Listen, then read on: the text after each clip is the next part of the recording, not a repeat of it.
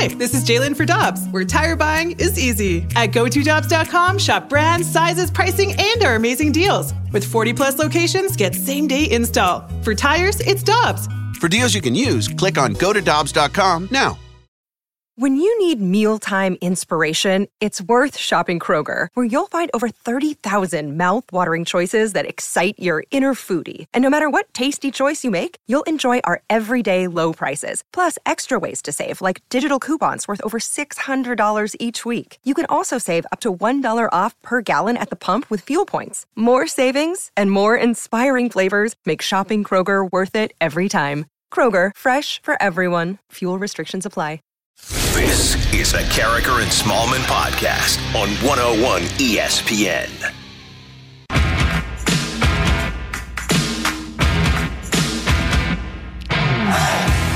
Good morning, everyone, and welcome to Karraker and Smallman. Another week as we have a, uh, a four day work week here, getting ready for Independence Day weekend in America and in St. Louis. It's 701. Your time check brought to you by Clarkson Jewelers, an officially licensed Rolex jeweler. Good morning, Michelle Smallman. Good morning, Randy. How are you today? I'm doing good. Weekend was good, kind of warm yesterday, but I handled it well. That's yesterday. The weather was what my grandpa would call a humdinger. Yeah, it was. Very, very hot and humid. Yeah, th- that was one of those days where it was so hot that uh, when the dogs were chasing the cats, they were both walking. There you go. But that's a classic St. Louis summer day. That was great.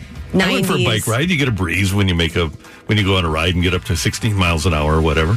I can't believe you would want to do that. I, I'm more of an indoor cat when it gets that Uh-huh. hot outside. It's just that humidity. The second you walk outside, it's sticky. Yeah, No I, thanks. I don't like it when I'm not moving around, but if I'm if I'm moving, I'm fine with it. It's okay. You're just more motivated than I am, Randy. Yeah, I just I hate to waste days because there's a finite number of days that you have in your life that are sunny. So I like to get outside and utilize sunny days. Do you have sunshine guilt? And by that, I mean, since we live in a place that's seasonal, we know that the sunshine days are only so many. Yep. I, I do too. And if I don't get outside, I feel like yeah, I wasted it. Yeah, yes. totally. And it eats at you all day. You're like, I should get outside. I should get outside. Right. Yeah, I definitely do. I always- didn't know it was called sunshine guilt. But I I've made that, that for years. I made that up. Okay. I also wonder if people who live in Florida, or California, typically sunny year round places, if they ever feel that. Take it for granted. Yeah. Say, oh, it's going to be sunny tomorrow. Yeah. There's no way I would. I always remember hearing uh, Rick Monday, the old Dodgers broadcaster, saying, "I don't own a snow shovel." That was his uh, pretty cool thing to to have to not own a snow shovel. Yeah, it is. I have friends from California, or excuse me, from Chicago that moved to California, hmm? and they're like, "We sold our winter coats. We. Yeah. don't need our, we don't even own a coat." That's amazing. Yeah, it is. We, have got warm here, and we're going to have such warm that the Cardinals. Uh, 2020 Busch Stadium summer camp is upon us. Not spring training, it's summer camp. And we know the 44 players, Michelle, that are going to be participating in this Cardinal summer camp. And in my opinion, picking the 30 that are going to start the season, presumably, on the 23rd or 24th of July is pretty easy. I, I have my roster already highlighted here, and I would think that Mike Shildt and John Mozeliak do too. Is it easy for you, first of all? Pretty easy. There's one or two names that I've circled as, you know, maybe, maybe. I, I have a couple.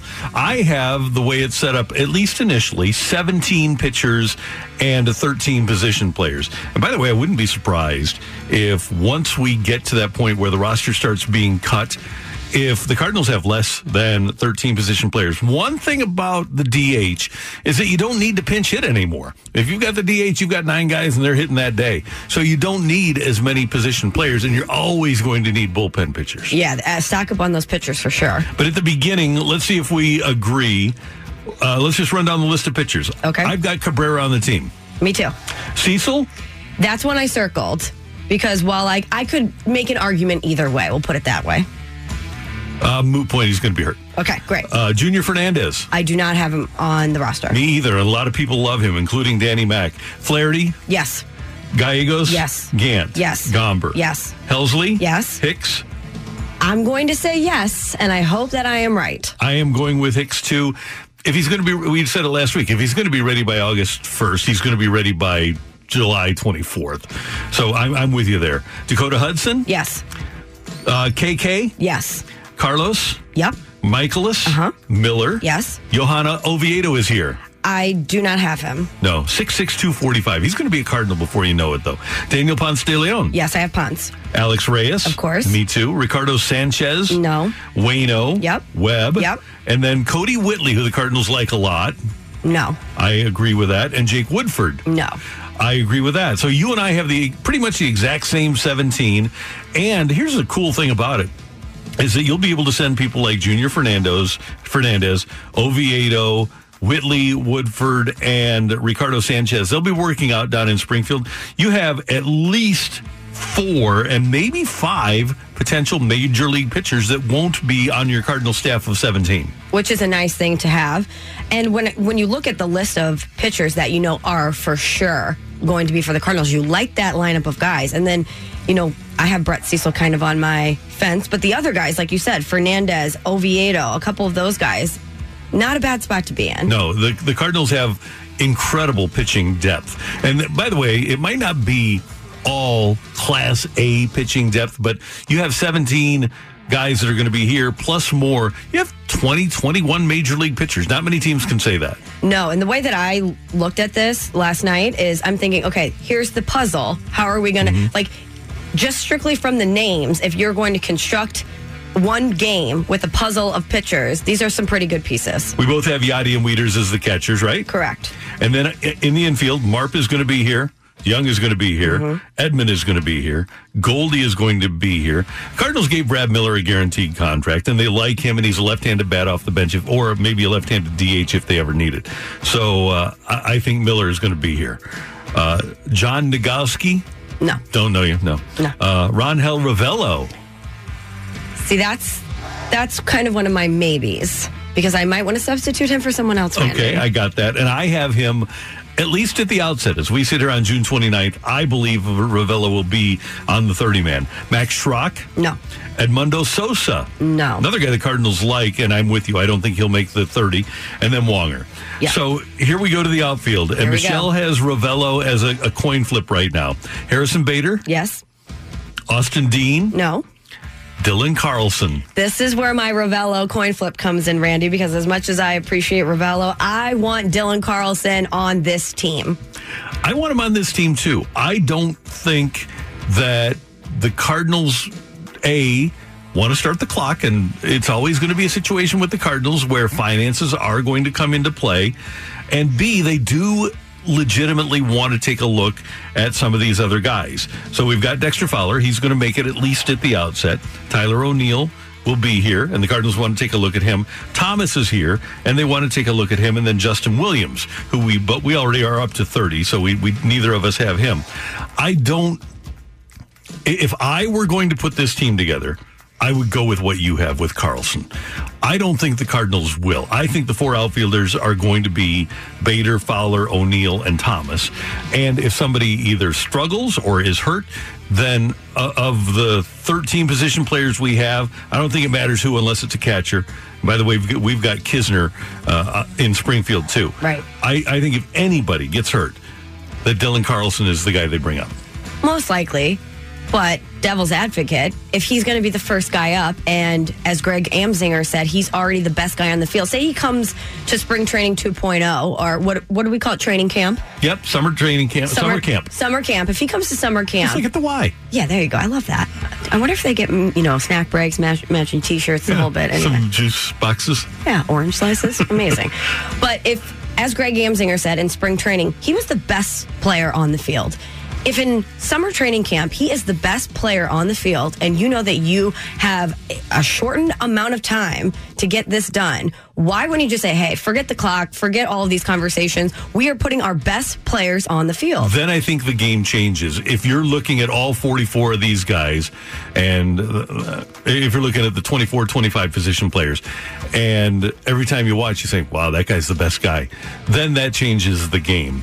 But if there is any way to have straws and have, if they're all equal and he draws the short straw, he can't be here. And by the way, I do think that there's no way that he is on the club rather than Dexter Fowler. I think Dexter Fowler can not look good in spring training or summer camp and still make the team. I agree, but I would hope that this season more than any other season, the Cardinals do not play the contract game. That they say we're putting talent on the field, not contracts on the field. They they have no choice. If they if they want to win, if they if they want to be in the playoffs this year, they have no choice. No choice. but to do that. And if Mike Shildt looks at this guy and the coaching staff and they go and say, "Hey, our best player is Dylan Carlson," and they're told, "No, you can't have him because of contracts," then shame on the Cardinals. And the fans are going to let them hear it. They should, yeah, and hopefully we'll get a good gauge. And the Cardinals uh, hopefully will wind up playing a couple of spring training games so that, so that we can see Carlson against other competition. But he was great in spring training. Let's touch on Cam Newton signing a one year deal, incentive based with the Patriots.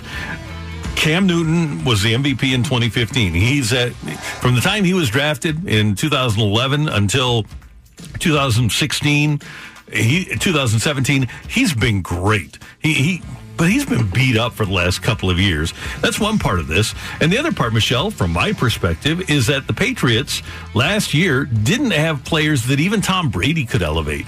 They they haven't addressed their issues with skill position players. I don't know if Newton's going to be any better at about at elevating this group than Brady was.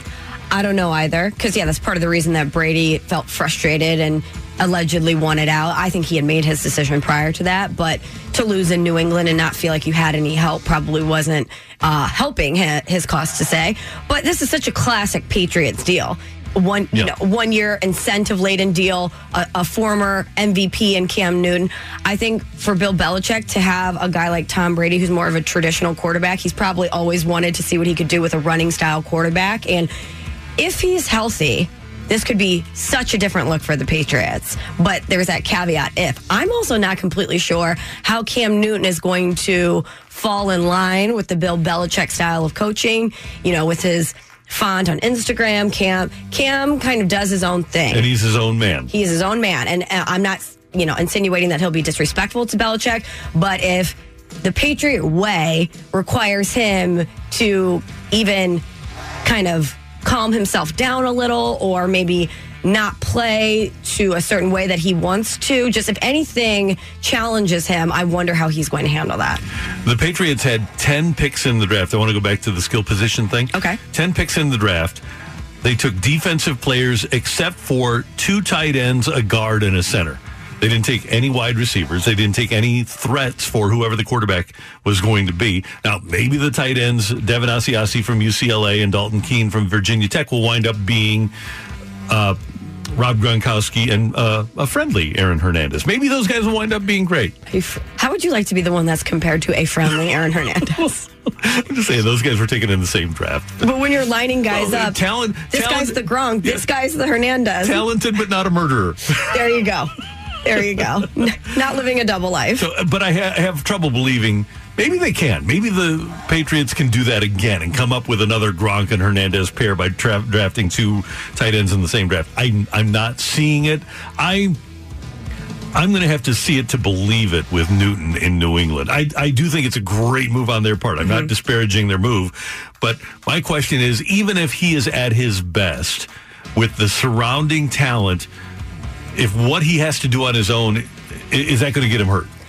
Good question. Uh, will he get the opportunity? Do you think Stidham still gets the call? I would have Cam as my starter right now. I, all due respect to Jarrett Stidham. Cam won a Heisman Trophy at Auburn. Jarrett Stidham was a fourth round pick. Cam was the first pick in the draft. Jarrett Stidham might wind up being a serviceable quarterback.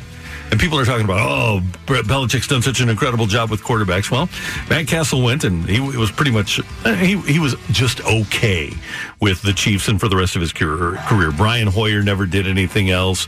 Brissett turned out to be average. Garoppolo is a, a nice quarterback, but it's not like he's Mike Martz in terms of developing quarterbacks. Uh, So maybe he'll be able to turn Cam into what he was earlier in his career. But uh, well, again, I'll believe it when I see it. That's Michelle. I'm Randy, and this is Karraker and Smallman on 101 ESPN. Coming up, can a couple of Cardinals redeem themselves for contracts or the way we felt about them if they have a great 60 game season? That's next on 101 ESPN. Support for Karraker and Smallman is brought to you by Manscaped, who is the best in men's below the belt grooming. Manscaped offers precision engineered tools for your family jewels. They obsess over their technology developments to provide you the best tools for your grooming experience.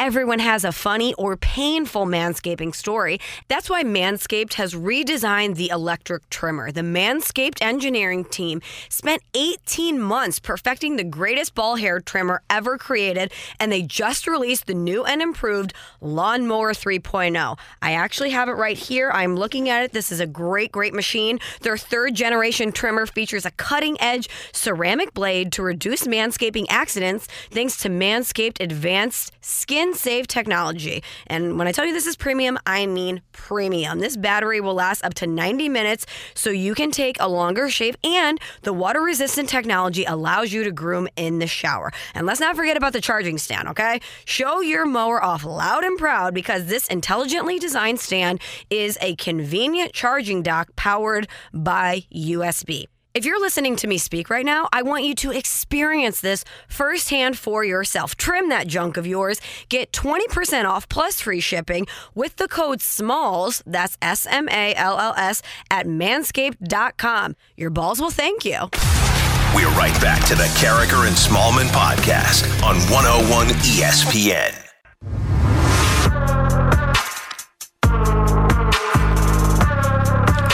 Karraker and Smallman on 101 ESPN. Our uh, Air Comfort Service text line is open 65780. And uh, we appreciate you participating. And th- one of the things that Michelle and I and Tanner were talking about in our conversations about this show over the weekend is what players can either redeem themselves or make a name for themselves in the eyes of Cardinal Nation.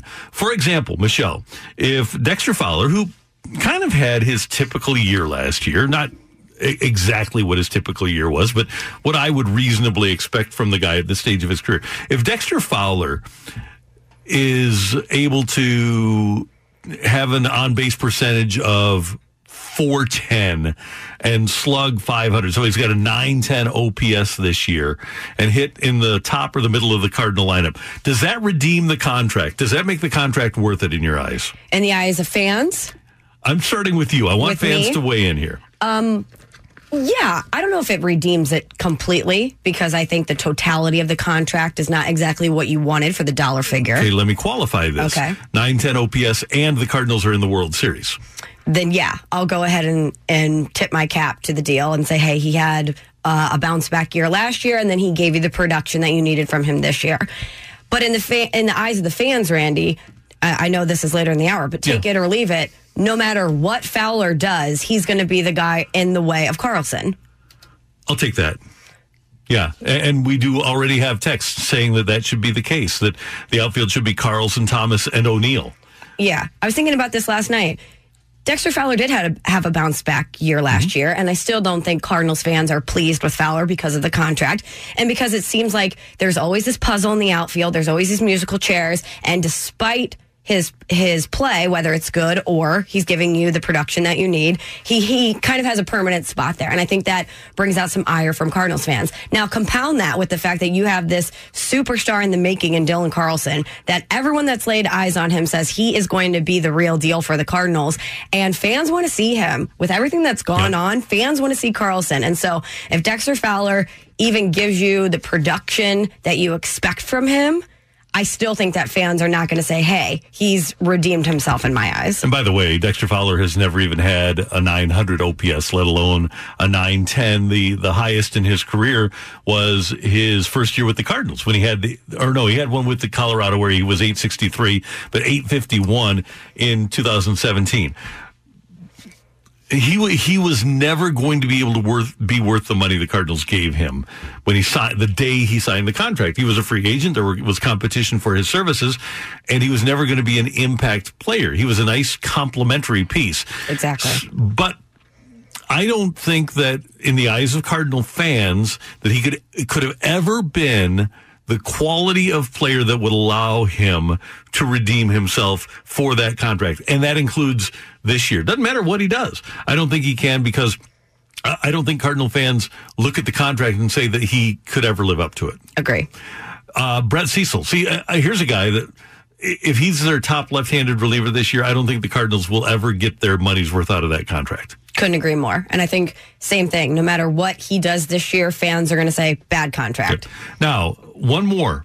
Marp with the extension, 38 million over 2 years. Can Marp redeem himself if he has the same 36 home run high highest OPS of his career year that he had 2 years ago? I think he can. Of all the people, there's a few people that we kind of talked about leading into this segment. And I think Matt Carpenter is a guy that has shown you that he can be, at least for a period of time, a game changer on your team. He can make a difference. He can be the X factor. And while I don't think that fans thought that, may, and it's always easier you know, in mm-hmm. hindsight. But there was a lot of fans, I think, at the time that said, "Why are you, why are you giving him this deal? You know, is this really necessary?" But I think that if he comes out this year, he gives you the offensive production that you're looking for. I think that fans will look at him. They, I think a lot of fans want to give Marp that redeeming quality because he he's the salsa guy. He loves St. Louis. Mm-hmm. He he's the guy that what's his biggest flaw other than sometimes he doesn't give you the production that he Works too hard. He works too hard. He has a lot of qualities I think that St. Louis really identifies and appreciates in him. And so I think if he has a bounce back year, St. Louis will say, "Hey, he's redeemed himself." So two years ago, like I said, he hit 36 home runs and had 42 doubles. If this year he has a dozen homers in a third of a season, that'd be uh, close to 36. Dozen homers, uh, has a a dozen doubles, 24 extra base hits in 60 games, and has that same OPS that he had a couple of years ago, 897. That good enough? It's good enough for me. Yeah, I wouldn't be angry at it.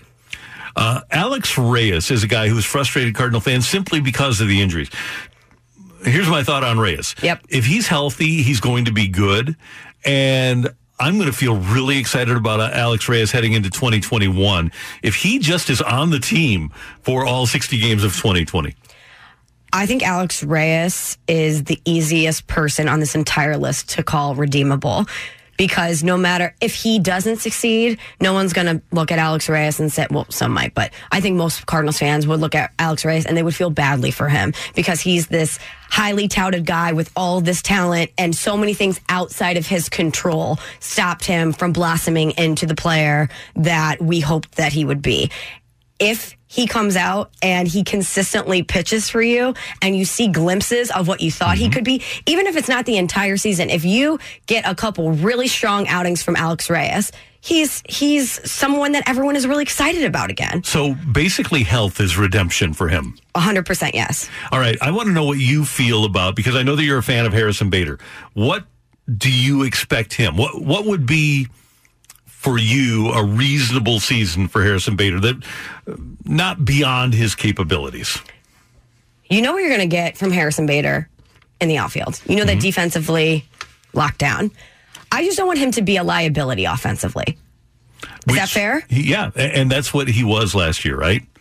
Uh, well, you know, not in his defense, so are so many Cardinals players. Yeah.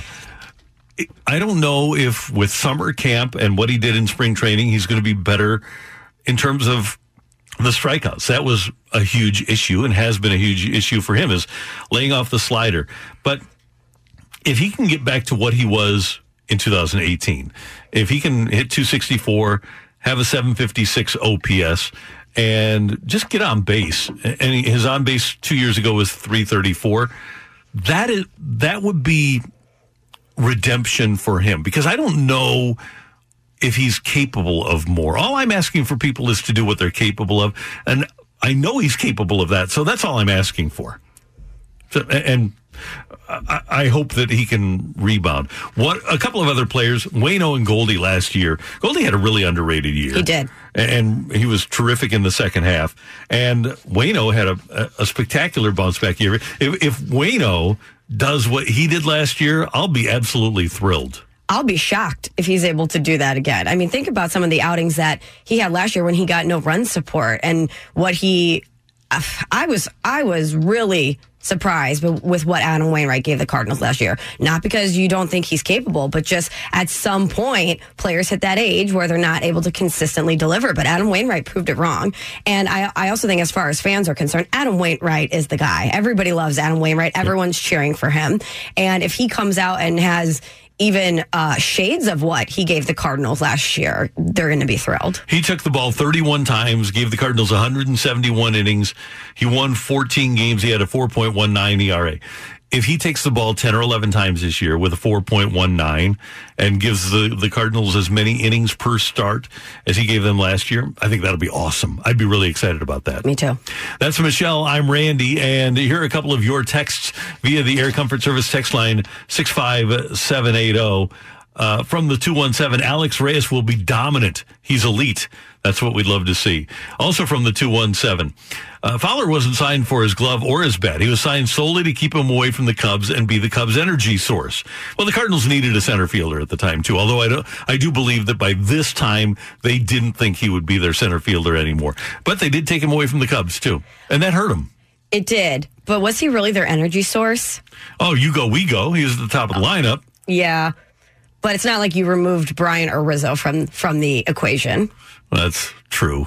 And uh, this finally, finally from the 314. Why is Brett Cecil still around? I don't understand. Contract, $30.5 million over four years. And this is the third year of that four year contract. So there's still, or maybe he's done. Maybe it was a three year deal. I'll figure it out. But uh, he won't, he doesn't have much time left here in St. Louis. Mm-hmm. It's been, it's a shame for him He's been hurt. He's had personal issues, and it just hasn't happened for him. And some guys, when they sign that big contract, it just doesn't work out. And that's the way it's been, and I have to believe it's going to be for Cecil. And you're going to, as an organization, miss on some guys. It's yeah. just going to happen. If it's a left handed reliever, the Cardinals are going to miss on them. It's just who they are. Guarantee it, write it in Sharpie. Sharpie. That's Michelle. I'm Randy. Coming up, the Blues are starting up training camp soon. And last year, one of the keys to their playoff success was the St. Louis and Pat Maroon. This year in the playoffs, who's going to replace that production? That's next on 101 ESPN. We're right back to the Karraker and Smallman podcast on 101 ESPN.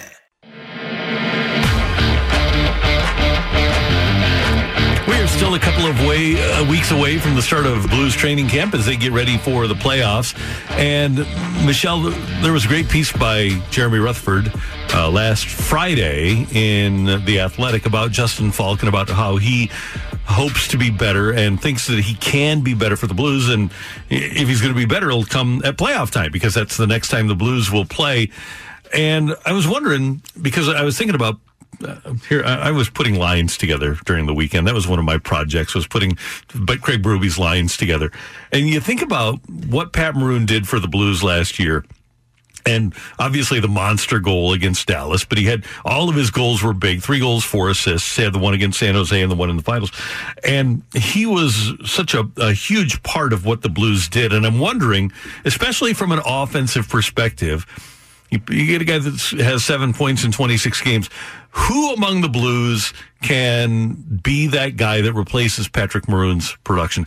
I would think that initially, at least, it'll be either Blais or Sanford that'll be on left wing when you have Thomas at right wing and uh, Tyler Bozak at center. But I'm not talking about just that one guy on that line. I'm talking about uh, if you're going to get as many points as you had last year in the playoffs, who are the guys that are going to step up? Well, you mentioned one of them for me and Sammy Blay. You saw what he could give you last year in the postseason, that physicality that he has. And he was injured for a big stretch this year, and if if he wasn't, I would be very interested to see what his numbers mm-hmm. would be. Plus, he's got that contract, Randy. He's going to come out hungry and ready to cement himself as a presence on this Blues team. I think a lot of those young guys actually have an opportunity here to be that guy to step up for Maroon. If it's not Blay Thomas, perhaps Vince Dunn could give you a yep. different look. Um, now, does this include Vlad? Do we include Vladimir Tarasenko in this equation? I hope that Vladdy can just give the same production that he gave last year in the playoffs. That might be another place where because he's an unknown. The Blues might need to get production from elsewhere to get hit back to where he was last year too. I hope that he can be what he was last year in the playoffs. He was great last year in the playoffs, but I don't wonder if this year this postseason is the year we see a superstar in Vladimir Tarasenko. We know that he is capable. The Blues is not a one star team. They are a mm-hmm. complete team from top to bottom. Every guy on the ice does their part, and that's what makes this team so great and so successful because they don't rely on just one person. But you here you have a Vladimir Tarasenko who one of the knocks about Vladdy prior to this was maybe he is a little bit disengaged or or mentally is he there on the ice? How do you get him to that next level consistently?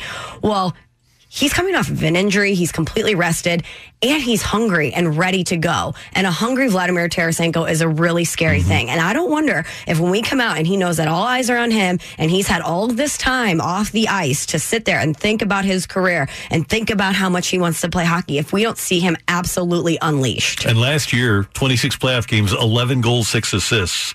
He was pretty dominant last year. So hopefully he can be what he was. Let me give you one other name for a guy. If you if you're talking about replacing the production of Patrick Maroon, how about the guy on the other side of that line? How about Robert Thomas stepping up to become a playoff superstar? Robert Thomas is really good. And I think a lot of people in St. Louis know that. But to put it on a playoff stage again and see what he can do, that wouldn't surprise me at all.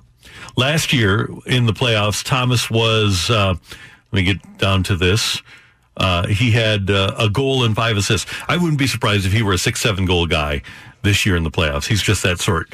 Uh, and I, th- I do think, in terms of that production, Justin Faulk can be an offensive defenseman. I don't know how many minutes he'll get. But if he's playing with Petro and he's getting some power play minutes, I think he's a guy that can give you a couple of goals, maybe uh, two or three goals, and he, he can definitely be an assist guy. They got him because of his shot. He's a guy that could make a difference in the playoffs. Do you think if Faulk is that guy that steps up and makes a difference in the playoff that playoffs that finally, you know, he was had, did have kind of a disjointed year with the Blues, hasn't lived up to expectations. He admitted that himself in the Jeremy Rutherford piece. Randy, if he steps up and is the difference maker in the postseason, and we all say, "Wow, Justin Faulk is here to stay," does that affect the way the Blues look at the Petro deal? I don't think so. I think that that's pretty well already said. I think that's all about money now. I, I don't think that. Uh, let me put it this way: I think they they believe their expectations of Faulk are reasonable, and they want him to be that all star quality guy that he was in Carolina. I, I don't think that what he does in the playoffs will change the way they view Pietrangelo. By the way, here are my lines. Okay, yeah, let's hear them. I've got uh, Schenn between uh, Schwartzy and Vladdy. Okay, love it. And that's we, we know that line. Yep, Uh, and this is maintaining chemistry. This is what I want to do.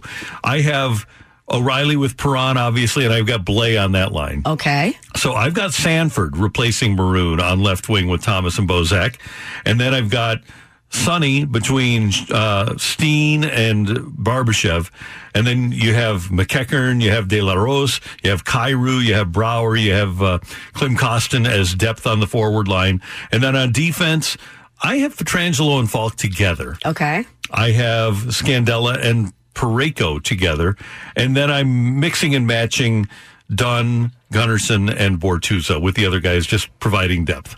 I can't wait till they start. And then, obviously, number 50 is your goalie. there you go. He's not nervous. Not at all. But as you're going through that, what about Oskar Sundqvist? He, he's a guy that you expect to do things now, don't you? Yes. It's- and I, I was really critical of him a couple of years ago. I expect him to be a really good player for the Blues. So do I. And I do think, depending on who they play, for example, if they get into a series against Edmonton that's a fast team, but not a particularly large team, I could see Kyrou getting minutes for the Blues and maybe being a guy that scores a couple of goals. Kind of, uh, hopefully, a better version of what Fabbri was last year in the playoffs. Not a big guy, but a guy with speed and uh, a guy that can do some damage to an, uh, uh, an opponent. But if you're going to be playing against another big team like the Blues are, big, if you're going to be playing physical games, he's going to take a punishment, and you don't want that. No. And now that you've got the line set up, Randy, send him over to Chief. We're ready to go. I think he knows. I, we'll see this on the opener of the first best of seven series, whatever that team is. Who and how ridiculous is it? I guess it's not ridiculous. It's the NHL. They're marketing, but the teams that have the opportunity to get the first pick in the draft. Oh, yeah. Don't know if you saw the uh, the uh, draft lottery over the weekend, but the Team X had a 12.5% chan- percent chance to get the top overall pick, and Team X got it. So the t- they're going to have to have a second lottery to determine who's going to have the top pick in the draft. It will come from among the Coyotes, the Flames, who had the best record in the West last year, Carolina, the Blackhawks, Columbus, Edmonton. They're in the playoffs. They already have Nathan, uh, the, the, best player in the game, not MacKinnon, but uh, Connor McDavid. Uh, Florida, uh, Minnesota, Montreal, the Islanders, the Rangers, Nashville, who won the President's Cup trophy a couple of years ago, and they're still talented. Pittsburgh, who already still has Crosby and Malkin. Toronto, who's playing, paying four forwards $10 million a year. And, and they have incredible talent up front. Vancouver and Winnipeg. So uh, there's a very strong chance that a really good team is going to wind up with the number one pick in the draft. Isn't that, to your point, so NHL that they thought, hey, we'll throw Team X in there as kind of a PR thing, but the likelihood of it happening is so low that it's going to Yeah. work out in our favor. And Yeah. then it causes more of a chaos situation. And the Red Wings were far and away, and we don't mind this, far and away the worst team in the league this year. They had an 18.5% chance to get the number one pick, and they're going to get the number four pick. That's the lowest they could have fallen.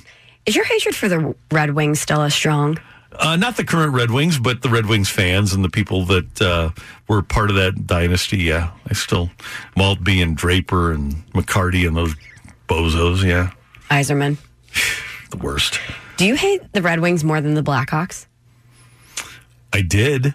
You did. I- I- yeah, in terms of the rivalry, the Red Wings w- were the hockey team that I've hated the most in my life, wow. more than the Blackhawks, more than any other team I guess they tortured you for a long time. for a long time. See, for me, it nothing will ever make me hate the Blackhawks more. I will think wakey wakey every time I see that Uh-huh. team from now until the end of time. Yeah, that's reasonable. I can Brent see that. Yeah.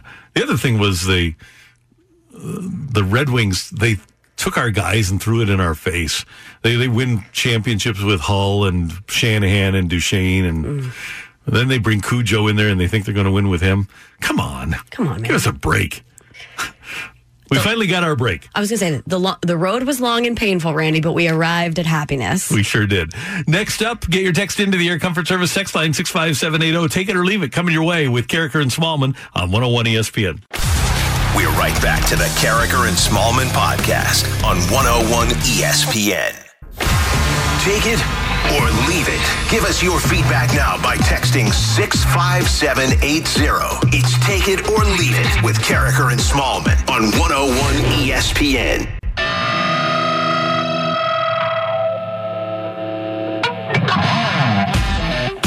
We appreciate your text to the Air Comfort Service text line 65780. Michelle and Randy and our producer Tanner Hendrickson has our take it or leave it questions. Tanner, take it away. All right, guys, take it or leave it from the text line 636. The Las Vegas Raiders make the NFL playoffs in their first year in Vegas. I'm going to leave that because I think that they are at best the third best team in their division. I think the Chargers are better and obviously the Chiefs are better. Yeah, I'm going to leave it as well. Do you have any concerns? Well, not concerns, but do you think that it's going to be difficult for a team to move to Vegas and be the toast of the town?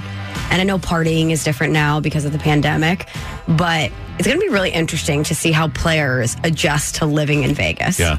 They have such a now granted it's a transient population, but they have built a population base there. The biggest difficulty I see is competing with the Knights and trying to to be big. And I think that just like with the Golden Knights, the Raiders are going to draw a lot of fans from the visiting team. I think that'll probably be in terms of uh, building a, a home hardcore fan base. That'll probably be the hardest thing for them. Take it or leave it. We mentioned Alex Reyes earlier in the show. He will make 15 appearances for the Cardinals in the 2020 season. It's every fourth game. I'm going to take it. I like your optimism. I'm going to leave it. He might start. Oh, Yeah, but I, I'm going to take it. I think he'll be in the bullpen, and I'm going to. Uh, I'm going to say that he'll pitch in winning games. That he'll pitch in the seventh, eighth, or ninth. God, wouldn't you love that? That'd be awesome. It would be so awesome. It his if he has success early, then I think yes. If it takes him a while to settle in, I think they're going to be much more careful with him. I think he's John Brebbia. Oh, I think he he he fills that Brebbia role. Take it or leave it. Missouri currently has a top 40 in the nation class for the 2021 season. Of course, it's still early recruiting for the 2021 season. Take it or leave it. Missouri will maintain that top 40 class, be their first one since 2015 under head coach Gary Pinkel. Got to take it with the drink, don't you? I was going to say, I'm going to take it. He's been doing amazing. Yeah. People And love him. They love him in his first time out. So, Yeah. Uh, and we always talk about putting it in the universe. I want him to have that success. So I'm going to con- continue to say, yeah, he's going to do it. and continue they, to do it. Yeah, ten or a fifth in the SEC right now. Is that correct? Yep, fifth in the SEC. really impressive because It really normally they're in their in the bottom three of the SEC. Imagine three years from now, if Oh, if they get it done on the field and he's already having su- success like this recruiting, what it could look like. where is he going? Texas? You think Texas? I was thinking Florida State because they can't seem to get it right. Yeah, Florida State might be one. oh, here come the texts. No, how long do you think it takes, really? If he has success, three years, four years? Before one of the Blue Bloods comes after Yeah, him? yeah. I'm going to say three. Yeah, it'll be like Norvell, who just went to Florida State. Yeah. Uh, like Norvell at Memphis. He's 36. He'll be he would be 39, 40 at that point. And Texas, uh, they might look for a coach earlier than that. Maybe Nick Saban retires at the age of 70 or 71. Oh, but he wouldn't get that job. Why not? He just led uh, Mizzou to the SEC East Championship against Alabama. Oh, okay. We're going there. Well, Gary Pinkel did it, right? Yeah. Twice. Yeah. But don't you? Okay, if Nick's take it or leave it. If Nick Saban leaves Alabama, we'll see a big name coach from a big name program jump ship to take that job. Totally take it. An Alabama grad. Dabo. That's exactly who I was Yep. thinking. Yep. All right, take it or leave it from the 314. We will see Cam Newton start as the backup this season. Start the season as the backup? Yep. I'm going to leave that. He's their starter. Cam? Yeah. Darren Stidham's not beating him out. Brian Hoyer's not beating him out, right? I don't know It's about Cam Stid- Newton. Randy. Belichick loves Stidham. They're okay with Tom Brady leaving because of the of the Belichick confidence in Stidham. They would not have signed Cam Newton if they loved Stidham for this year that much. Would you feel better having Stidham go out and if he gets hurt or fails, you have Cam Newton coming in, or if Cam Newton goes out and he gets hurt or fails, having Stidham come in? I'm going to take my chances with Cam, running right. for a thousand yards and 15 touchdowns. I think Cam's on a one year deal, and you need to know what you have in Jarrett Stidham moving forward. So if I'm Belichick, I'm going out there with Stidham. If he doesn't impress, then I'm going with Cam Newton. All right. Take it or leave it. Since Mike Shildt has managed a shorter season before in 2009 with the Johnson City Cardinals, it gives the Cardinals an advantage heading into the 2020 season. I'm going to take it. I think Mike Shildt, the way he manages tactically and the way he manages personalities with players already gives him an, an advantage. But he can look to the players and say, hey, I have managed in a shortened season. This is what you can expect. Yep. And players already implicitly listen to him anyway. So I think t- that's just another reason to feel more confident that Mike Shildt is a manager of the Cardinals. The short seasons, the split seasons, those are sprints. And not many managers in Major League Baseball right now have had to manage in a sprint. So, yes, I'm going to say that will work to the Cardinals' advantage.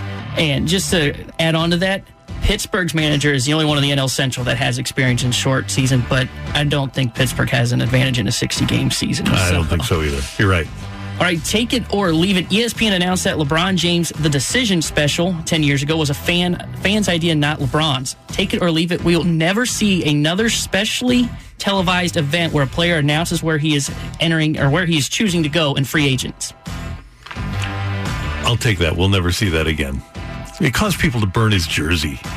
I'm leaving it wholeheartedly because just like LeBron saying I'm taking my talents to South Beach was a nod to Kobe when Kobe announced that he was foregoing college and going straight from the high school high school to the NBA. There's some kid that is going to grow up idolizing LeBron that is going to want to do their own decision and they're going to want the spotlight and they're going to want to have their ego tapped into and they're going to say I'm going to do the decision like LeBron but are we ever because if LeBron didn't have the Cleveland component of that, that hometown, everyone's going to be mad at you because you left your hometown that hadn't won element to it, it would have been a great, great special. It would have been here's this once in a generation talent deciding which team he's going to go elevate. No, that can you imagine if the Cardinals didn't know that Albert Pujols was going to leave, and he went on national TV and said, "I'm taking my talents to Anaheim." Can you imagine how we would have felt about that if that's the way we learned? Do you think it was any? It would be any more painful than him coming out and saying, I'm not going because of the money when it's clearly because of the money and saying I felt disrespected. Either way, the breakup is painful. And you have to think about it not from the athlete's perspective. They want to have everyone stop and watch what they're doing. They do, but they don't want to have everybody turn their back on them and hate them. And that's what LeBron did. He embarrassed an entire community and figuratively turned his back on them. Now, granted, it was his hometown, but any big free agent, any anybody of that stature is going to have built up a cachet in a community where they think that community thinks that guy's ours. Anybody who can get that sort of national TV exposure is going to be tied to a city. You don't think you could see Zion doing this down the road? I would be stunned if if Zion would do that. I know that he knows the play, the media playbook very well, but I'm just saying the the longer. I'm just saying, Randy. The longer that you're in, in the NBA and the brighter that light shines on you, and the more you want to be the guy.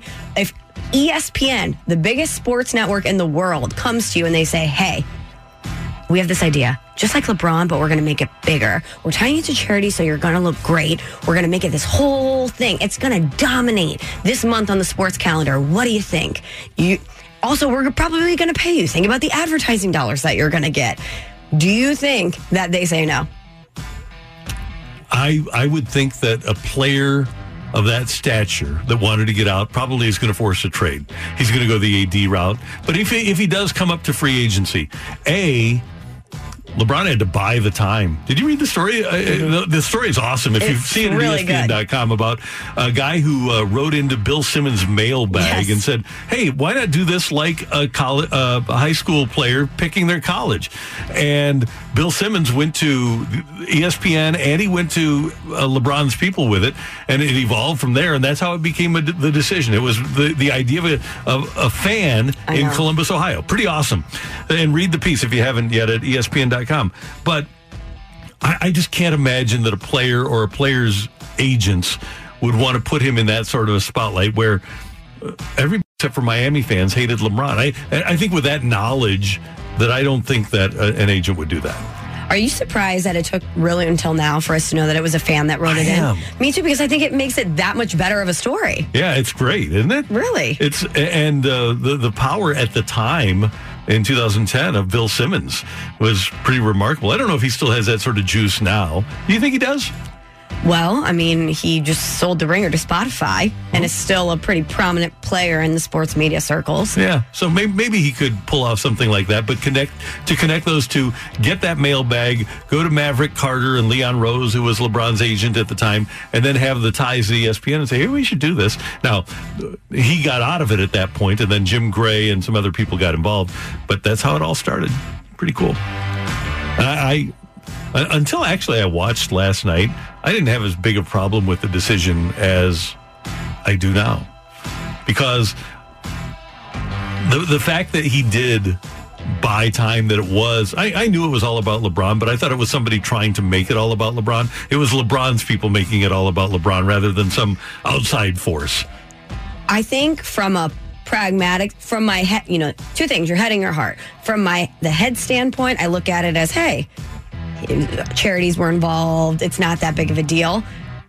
The way I view Cleveland, especially at that time when they hadn't won and this was their product, this was their guy, I always bring it back to St. Louis. If that would have happened to us, a great sports town that lives, eats, breathes, dies by their sports, if our guy, our homegrown superstar, went on national television to diss us like that, I would I've never burned a jersey, but I would be tempted to. I would have been enraged. And I know that that wasn't his intent to diss Cleveland in the way that he did, but I think he should have thought a little bit more about mhm. how that was going to be received in Cleveland. That's Michelle Smallman. I'm Randy Karraker. Tanner, thank you very much. And that is Tioli on 101 ESPN. Coming up, we've got our fresh take of the day. It's coming your way on Karraker and Smallman. We're right back to the Karraker and Smallman podcast on 101 ESPN. They don't hide their feelings, which might hurt yours. Karraker and Smallman on 101 ESPN. A fresh perspective on the day's biggest stories. It's Karraker and Smallman's Fresh Take, powered by Schnucks. Eat good to feel great at Schnucks on 101 ESPN. Michelle, here we are. The week of summer camp for the Cardinals, and they were listening to us. They always do. Always. And they said we can't call it spring training, too, because it's summer. So 2020 Busch Stadium summer camp roster is out for the Cardinals. They will have their first workout on Friday. And then presumably our first game, major league game that we would see, would be the 23rd or the 24th of July. And the Cardinals, even with 44 players in camp and a roster projected to be at 30 to start the season are going to have some tough choices to make. They're going to have more players that are capable of being on this team in camp than they'll be able to keep. Randy, last segment we talked about LeBron's the decision. I feel like Dylan Carlson, will he be on this team, is our current version of the decision. It is. And granted, he does have to show some things, but what he showed in spring training, what he's done in the minors, he's a, one of the top prospects in all of baseball. There's no doubt that eventually he's going to be here. But we also know that ultimately long-term finances come into play for the Cardinals. Mm-hmm. It's not going to be about 2020 with him. It's going to be about 2024 and 2025 and their ability to keep him here and the, the length of time it'll take before he gets to arbitration. Although we hate that as fans, the Cardinals do run a business, they and do. they, have always run a business, and that's the one reason that I could see if he performs well in summer camp, that they would not bring him up immediately because if you play a season this year, you get the service time for it. Mm-hmm.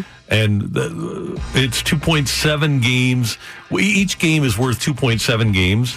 So he, if he came up and was here on opening day, would give the Cardinals two months, but it would be worth a year of service time for him. I understand that the Cardinals are a business, but I would also like to think that is the business of winning. And I don't know why you would value this season less than any other season. I know you have a different schedule. I know you have a different look, but you're still trying to win a World Series, are you not? You are. And here's another point to be made. You didn't have fans in the stands last year. You aren't going to have fans in the stands this year, but you're going to have a lot of television viewers. If you're trying to sell tickets for 2021, don't you want to build the excitement of 2021 with your most marketable young athlete? Without a doubt.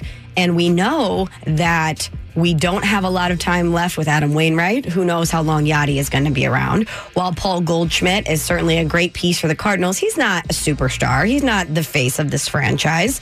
Dylan Carlson is the guy that everyone is projecting to be the face of the franchise, to eventually ascend into that role. So if we can't have fans in the stands this year, to your point, looking down the road, what is going to make Cardinals fans, other than the fact that they love baseball and that they want to cheer on their team, is there any one person that would really make you want to buy a ticket in 2021? Mm, Carlson would. That'd be the one. That's it. Yeah. That's it. You're right. You're you're you're 100% right about that. Now, another thing the Cardinals might be looking at is the resurgence of COVID. We're still in wave 1 of COVID-19, but it seems to be worse now than it's been at any time during the course of the pandemic. And with that as a backdrop, Buster Olney was asked on Dari and Mel what the percentage is of the baseball of Major League Baseball starting and finishing this season. Zero percent. Absolutely zero percent based on what I'm hearing. How confident are you that this season gets started with actual games? I, I would put that at 5%. I think that they're going to at least try in the next couple weeks, but I, especially in the face of these uh, you know, spiking numbers, it wouldn't surprise me if it derails quickly. 0% and then 5%. Yeah. And wow. The, the spiking numbers are alarming, but these guys are going to be in their own little bubble. we hope. They're We responsible enough to stay in the bubble. They aren't going to be like the NBA or the NHL where they're going to be in a pod and there's going to be a, a, a group of people surrounding them where they're going to be by themselves. Uh, they're going to be at their home ballparks. They're going to be at their homes. And there is a very good chance that they're going to be out, going out to grocery stores or maybe even restaurants and contracting the virus. And I have to believe that's why Buster Olney is saying what he's saying. Man, that just bummed me out.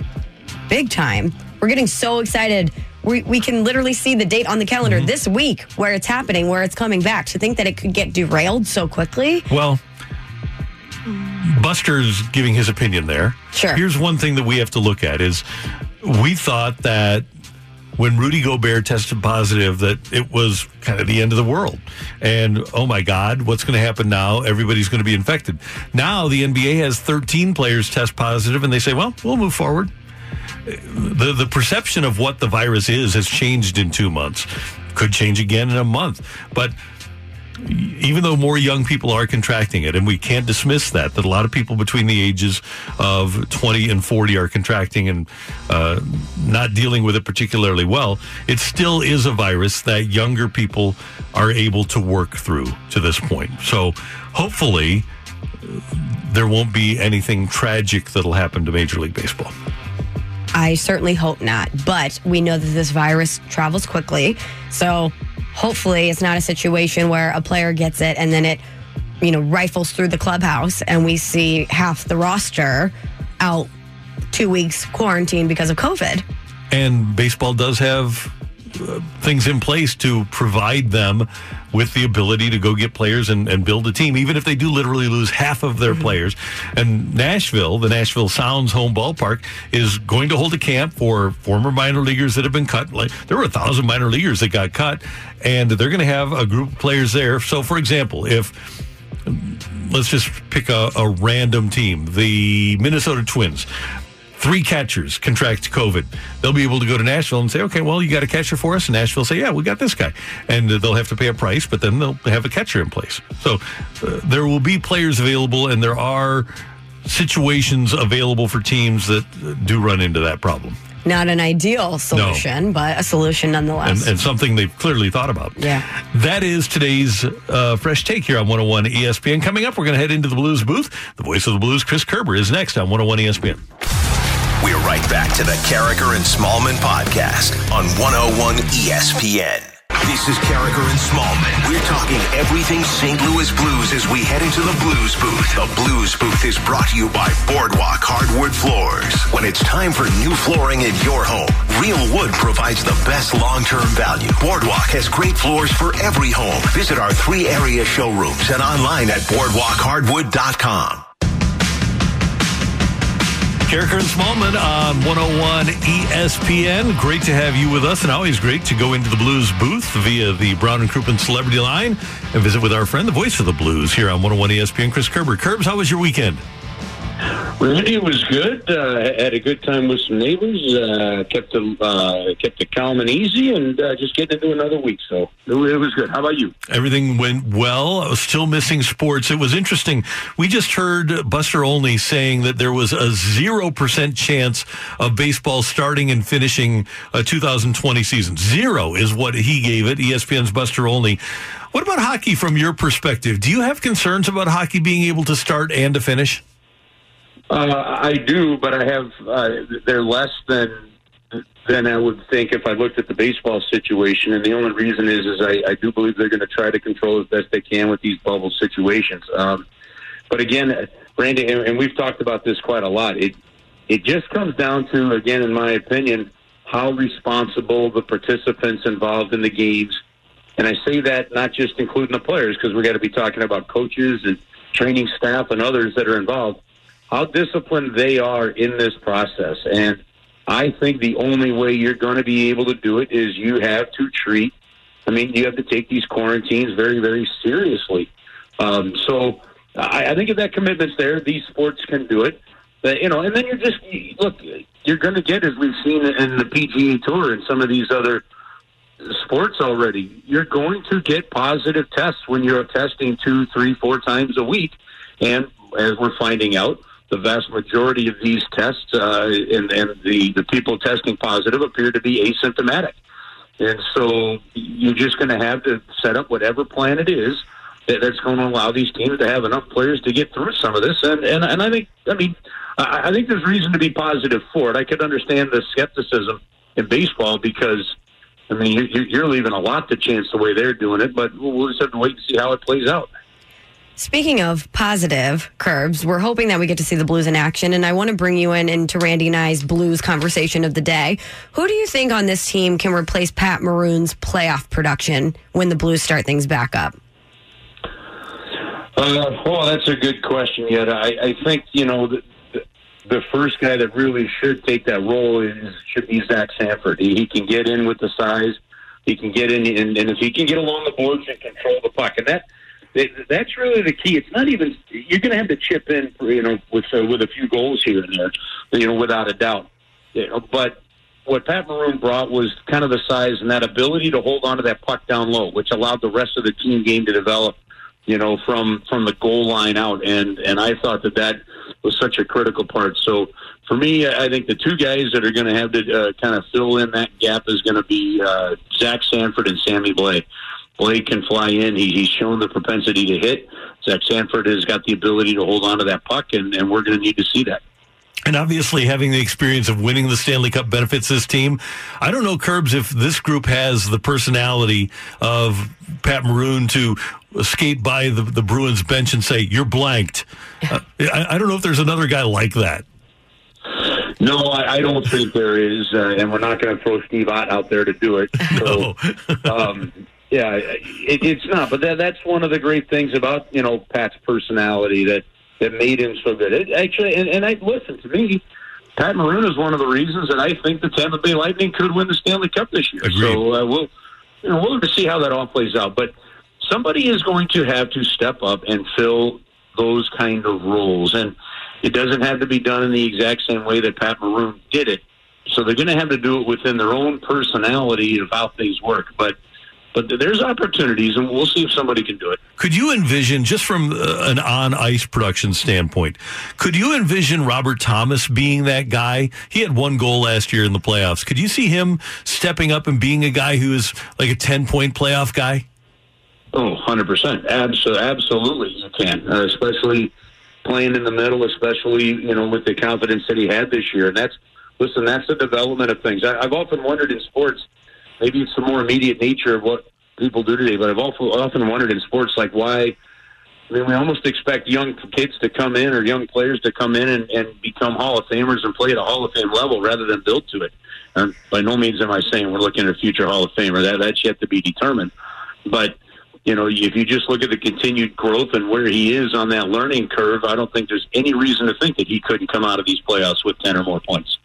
Kerbs, earlier in the show, Randy was giving out some lines that he had written out over the weekend. Do you think Craig Berube will try to shake anything up, or do you think familiarity is key heading into this situation? I think because, well, if he feels the need to shake it up, he will. But there's there's no need to do that right now. I, I think one of the keys is just going to be, as you said, the familiarity part, because you're not going to have a whole lot of time you know, to, to get things going. And so if you if you just keep some guys that you know have had success together, once these games start, and as they do get to that point, you're able to find some early success. You've got a better chance, and, and you want to be rolling early, obviously, because there's no. I mean, the, playoffs start essentially right away. So, um, I, I think you go with what you know has worked, and unless for some reason it proves to be otherwise, um, there'd be no reason to change it. Not just the forward lines, but for example, I mean, I wouldn't expect anybody but Marco Scandella to be playing with Colton Parayko right off the bat. Mm-hmm. You know, I, I would expect to see a, a, a Vince Dunn and a uh, Carl Gunnarsson potentially rotating with Alex Pietrangelo. You know, I look at Justin Faulk to get some time with Pietrangelo. Like it, it look it, it's what worked for him, and and they were the top team in the Western Conference when the pause hit. So I don't see any reason why you wouldn't go back to a lot of that. The voice of the Blues, Chris Kerber on 101 ESPN. He's going to be hosting the Fast Lane on Friday afternoon. And Kerbs, from what I can glean from the Fast Lane, the primary goal that you have is to just take as many shots as, at the Riz show as you can. That's what they do now. yeah, we'll see. But the problem is, is I'm on the Riz show every single Wednesday morning.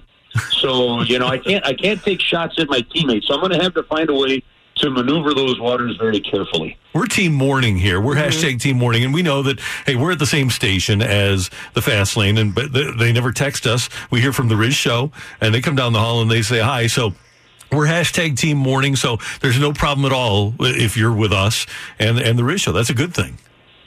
I mean, and, I mean, well, really, what what else do you have? I mean, we I know we've got. I know we've got some athletes and some other stuff's going on on on the Riz show. I know Brad was an athlete. I'm not sure what the uh, reasoning is for, for the other two. So we'll, you know what? I mean, people have to be careful when they pick sides. Some somebody could snap up and uh, and surprise you. You know. So I'm, on Friday, I'm just going to manage through that very very carefully, and then um, uh, see what happens the following week. Kerbs, always great to talk to you. Thank you very much. Have a great week yourself, and we'll talk to you soon. All right, you guys have a good morning. Talk See you to later. That is the voice of the blues. Chris Kerber joins us every Monday morning here on 101 ESPN. Next up, we have a new fighter. Or did I lose? I, I lost on Friday, didn't You I? lost on Friday. So we have a new fight. Uh, no, the same fighter for the fight here on 101 ESPN. We're right back to the Karraker and Smallmon podcast on 101 ESPN. Welcome to the fight on Karraker and Smallmon on 101 ESPN. In the red corner, the challenger, Average Joe Listener! And in the blue corner, fighting out of the mean streets of Creve Coeur, the undisputed king of morning drive, ladies and gentlemen, please welcome Randy Karraker!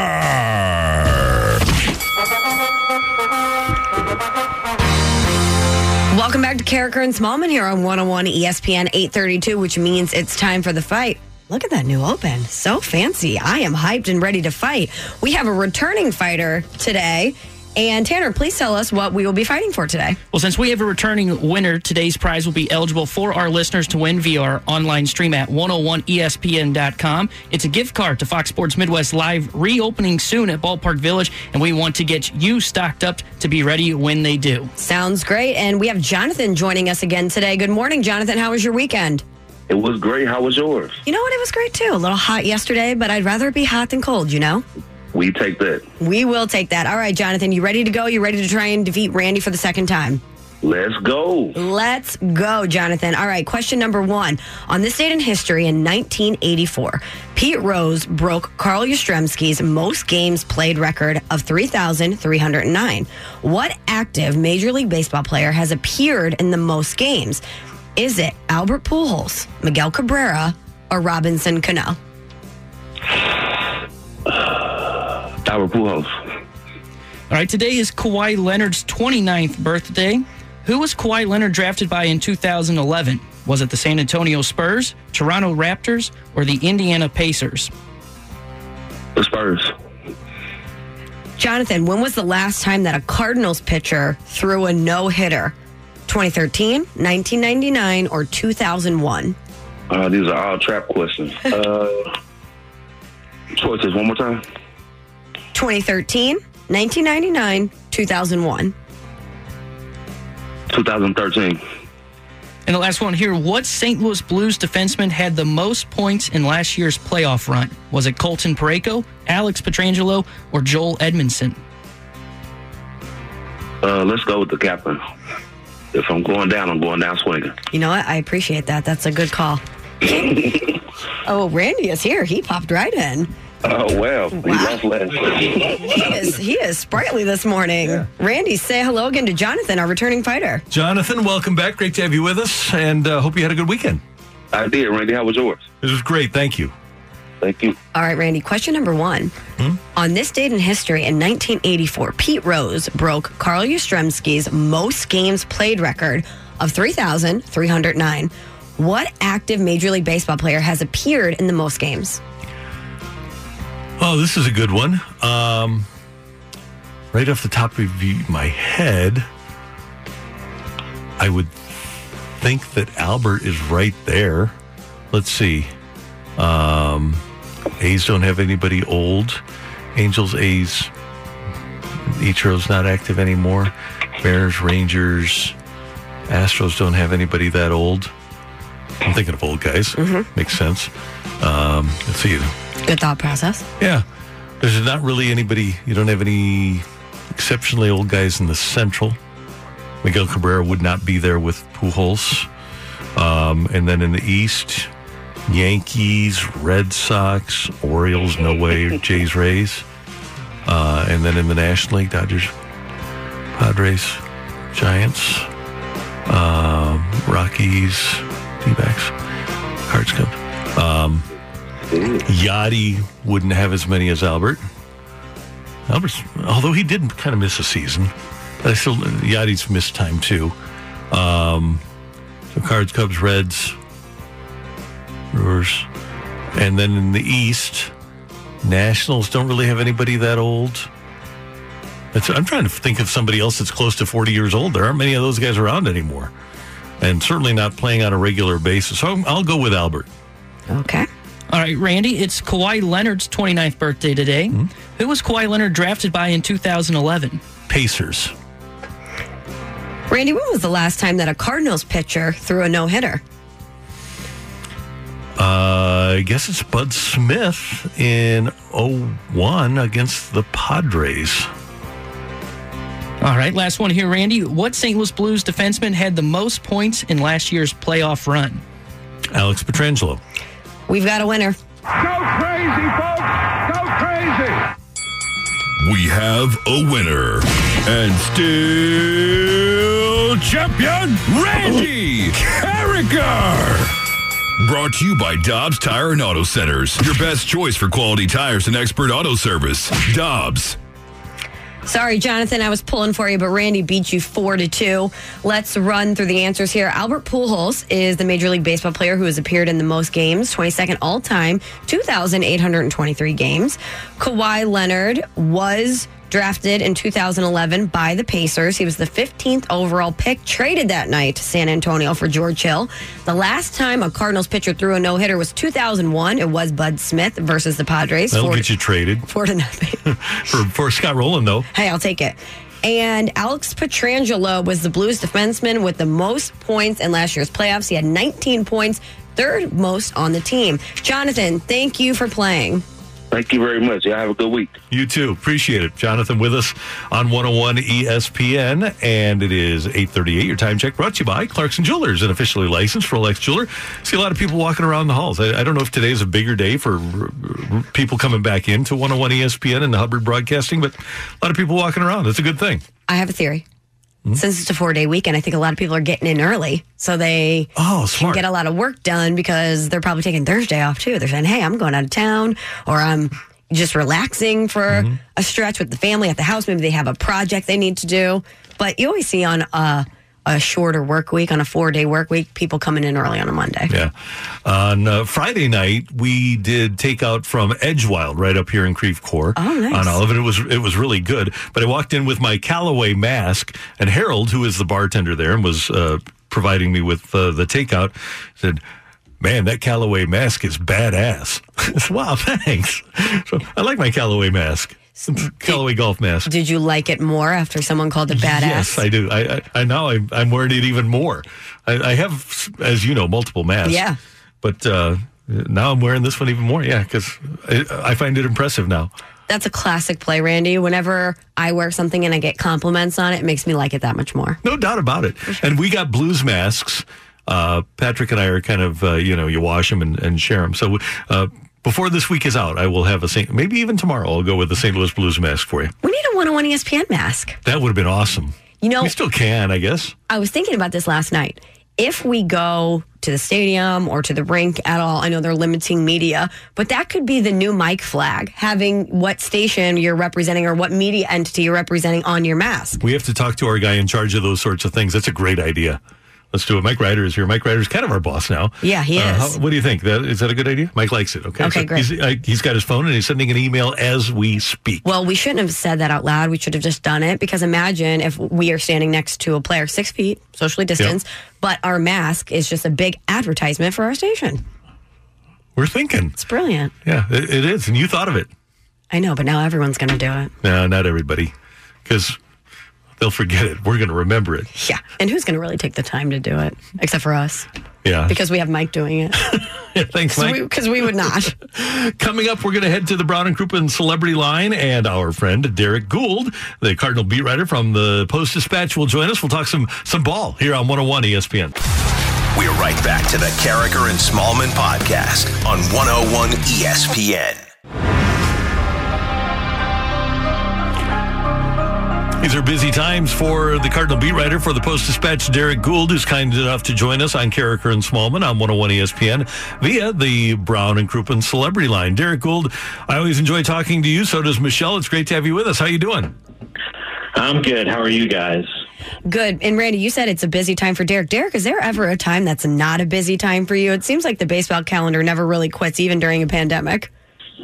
Well, yeah, this is it's it was interesting because people were like, "Oh, thank goodness we have baseball to write again," and I've like, "Ben, what have we been doing for three months?" I feel like I've written a lot of baseball. It's just been without games, but the stories have still been there, um, or at least I hope so. Um, maybe maybe that's more of an indictment on the content than than I want to admit. But uh, I hope we've been covering baseball. You guys have been Um, doing a great job. Great job.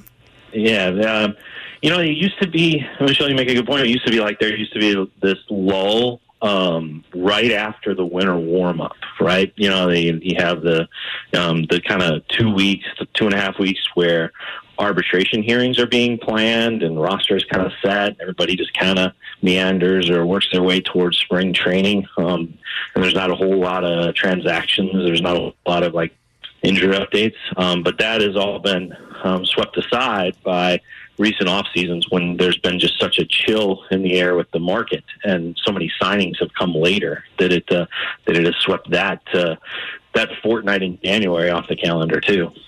Derrick Buster Olney was on ESPN Radio yesterday and was asked about the uh, what he thought the percentage of uh, baseball getting the season started and finished was. He said zero percent that he doesn't think there's Wow. any chance. What do you think? That's a great question, Randy. Um, I am. I did not hear Buster's answer. Um, I have tremendous respect for Buster, and you know, I, I, uh, I can see where he's coming from. You know, one of the things is they're gonna they're gonna be testing 1,800 plus players here in the next couple weeks, as they all report. Um, you know, that testing was going on at Busch, um, and just talking with some of the players. You know, you increase the number of tests you mathematically are likely to increase the number of positive tests, whether um, that's for the active virus or they're also going through the antibody test. So, um, how baseball responds to that uptick, how proactive they are with isolation. I mean, it, this, I think, I think it's a very fragile plan that they have. It can go wrong in far more ways than it can go right. Um, but I've also taken some time to talk to experts here in town, um, infectious disease experts, or Dr. Alexander Garza, who's leading who's leading the St. Louis task force. Got a chance to talk with him last week, and I've asked them about this. Like, is this just a fool's errand for baseball? Um, you know, can, can they can they really get this going with with the virus spiking everywhere and you know, it just takes an attention to detail. It takes tremendous discipline by a group of players. Um, so, is it impossible? Is it zero? It's not zero, but you know, it's, it's how teams police themselves. Um, it's how uh, really how how they react when there is a positive test on a team, and how quickly they move to isolate and trace and move. And having read the manual, the operations manual, as it was on Friday, and this document continues to change and shift and evolve. But uh, you know, there are protocols in place to at least be as proactive as possible. So I wouldn't put it at zero, but I, I would say that it is leveraged heavily on the the discipline and policies and actions of everybody involved, the, the entire community of baseball. A lot of it falls on the players; they're taking on a huge responsibility. Um, but I think if baseball pulls it off, this is a monumental undertaking, but also a it, it will be an emblem of how people can come together to get the game going. Well said, Derrick. So when we have that first game, because I'm going to project positivity, when we have that first game, is Dylan Carlson with the club? Well, I mean, it's a great question, and the answer is probably no, um, unless there's an injury or unless there's something that leads to that. And you know, there- it's a business decision at that point, right? Like, you, if you can maintain an extra year of control with a young talent like that, especially coming after, um, you know, a financially constrained or financially disastrous, depending on who you just talk to, um, season, you know, you, you're going to want to make that decision when it's basically less than a week. I mean, you know, say the Cardinals open on July 24th, right, the second day of the season, um, you know, the of the planned season. They uh, they they bring him up by July 30th. You know, you could argue that that stretch of games. Each one is worth about two and a half to three games on a normal schedule. So you could you could argue that that you know the lost time there um, could be costly. But you could also say that as a result of that, you're not using him for seven games, and it's going to cost you control for 162 down the road. Um, it's a lot tougher equation if this were a full season and he would have made his way on. But I think when you I think at some point in time, teams have to be honest about what a 60 game schedule means and cashing in a 60 game um, or even 52 game, 54 game stretch in exchange for 162 down the road. That's a tough business decision. I know that it's not the right answer that fans want to hear, and it's not the answer if teams say we'll put the most competitive, best team on the field. But they've made a lot of business decisions that here to just get the thing going. So what, what's that? That would be one more. And Derrick, one other part of this is that the Cardinals planned way back during last winter, actually the winter before, on using mm-hmm. this season to evaluate guys like right. uh, like O'Neill and Lane Thomas, right? Yeah, yeah. I mean, uh, they have been true to that. Um, you know, and, and even in you think about like. Um, you know, they, they spent a lot of time in spring um, running Lane Thomas and Tyler O'Neill out there and getting Tyler O'Neill experience. And Tyler O'Neill now has had um, months in the cage that he has not had before. Same with Lane Thomas. These guys um, who have gone from game to game and level to level during a baseball season have now had basically, you know, two and a half plus months of laboratory work um, you know, to to work on things that they had in their game or change things in their game. You know, and they don't have they didn't have to do it under the pressure of games that count. They got they got to do it um, sort of on independent study. It wasn't ideal. Everybody would rather have been playing. Everybody would have rather had health sweeping through the country, but this was an opportunity for them to, to get in the lab and work without having to wonder what they were going to face that night. Um, so, yeah, I mean, it's true to what the Cardinals have said. They want to give those guys, they want to, I think the phrase that Mozeliak has used a lot is they want to find out what they have in these guys. They have a good feel for what uh, you know what they have or what they hope they have in the future in Dylan Carlson, but they don't want to leapfrog over guys they think can help them now without giving them a look. That window, though, is shorter because the season is shorter. Derrick, what role do you envision for a finally healthy Alex Reyes? Would not, well, it's a good. I was about to give you an answer that would be totally March, Michelle. I was about to say it would it would not shock me at all if he's closer at some point. Um, but that you know by May. But uh, Jordan Hicks is coming back, so um, I guess I guess the the answer would be wouldn't shock me at all if he shares in some closing duty, if he carves out a niche as a setup guy. I also think that, you know, there's a real interesting element here with the expanded raw start and the um, the brevity of summer camp. Is that I think that's what we're calling it, right? Mm-hmm. Um, so Camp Busch. There's a there's a there's there's a real interesting element there of pitcher who can handle innings can do for a team in those middle moments when there's leverage to be had after a starter leaves. And that could be an area where Alex Reyes, um, Cabrera, Daniel Ponce de Leon, where those guys shine because think of the different looks then the Cardinals could throw at an opponent. Um, you know, I know that the starters go out there and they're going to try to go seven, eight innings, but let's say at the beginning there's a real limitation of them going four or five innings. Well, you go four or five innings from Adam Wainwright, and then you come from the left side with 98 mile an hour sinking Genesis Cabrera, or you go, you know, four or five innings from Dakota Hudson with the power sinker, and then you get out there with a uh, Daniel Ponce de Leon who can rise the high spin rate, elevated fastball. I mean, it's just different look after different look. Um, you know, so that third at bat looks way different than the first two. Um, I can see Alex Reyes really shining in that role, and then as the roster shrinks, you start seeing him in that setup or or spare closer or or you know whatever sometimes closer closer B role. Derrick, because I try to project for the 30 at the outset, 30 man roster mm-hmm. with the presence of the DH, I'm thinking 17 pitchers. Are you on that page? So yeah, so 13. So every so all extra would so every extra one would be um, a pitcher. I think I think that makes a lot of sense, uh, Randy, because because uh, you can have a taxi squad with that catcher, with that third catcher. on it. That's that's you would you would make one of those spots a third catcher in most cases, but because you have the three people who can travel roster, and if you carry three, one of them has to be a catcher. Then I think that makes a lot of sense. Um, I I would take one thing um, if they want a different kind of matchup look, they might go with a left-handed bat for one of those spots. But I think you're saying it's either all four or three of the four of the pitchers. That just makes sense. Yeah, and uh, you do uh, two things. Number one, you aren't going to need to pinch hit much, and you, you have Miller down there, who is a pretty accomplished bat. And if you have, you'll have either Edman or Carpenter, I would presume, coming off the bench too. Yeah, I mean, you could see Miller being the left-handed hitting DH, right? I mean, that, that seems like um, a sneaky good role for him, to be honest.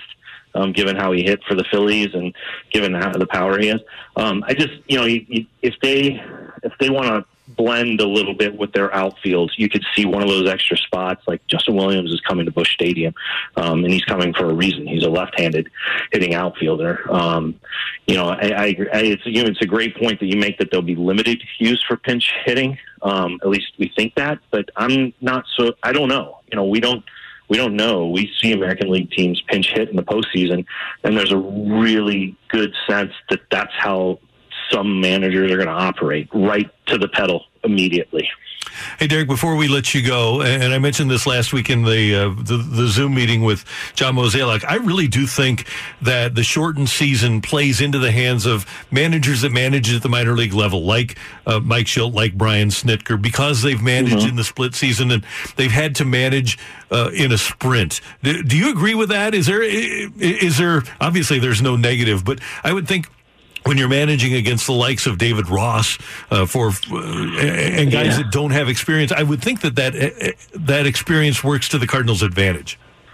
I thought it was a really salient point, Randy. I'll give you kudos for asking it and for thinking in those terms. You know, I, I think you know there's an element of prioritizing development at those half season levels, right, over urgency and they're going to let guys play through things.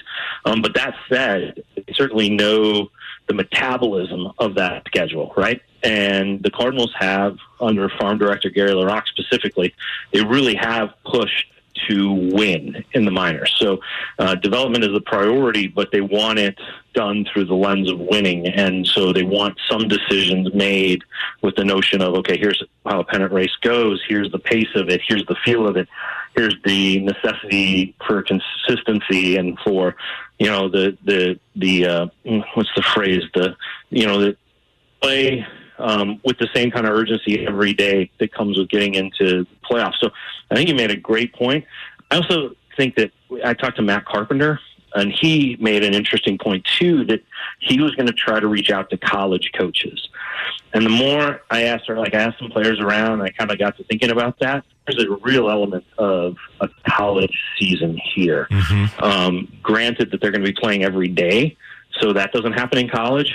But the gravity of weekend SEC games man, that's that's what's that's what's going on here. Uh, real condensed schedule. So I think it was a great question for you to ask, Randy, and a great point because there is something to the condensed schedule. The manager has to understand that, like, hey, I can't wait for this guy to get going, or I can't wait for this to happen. Uh, and then there's also something about how players prepare for the gravity of games, which many of them are familiar with from college.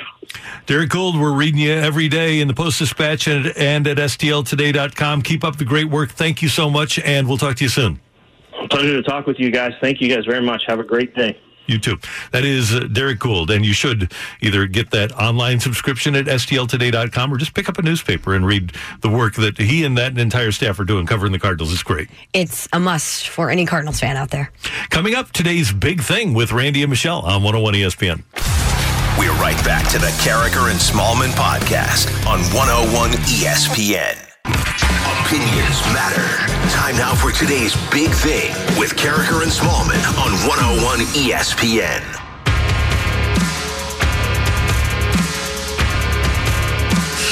903, your time check brought to you by Clarkson Jewelers, an officially licensed Rolex jeweler, Karraker and Smallmon on 101 ESPN. And we have Scoops with Danny Mac coming up in the next hour from 10 to 11. Dan McLaughlin will be with you.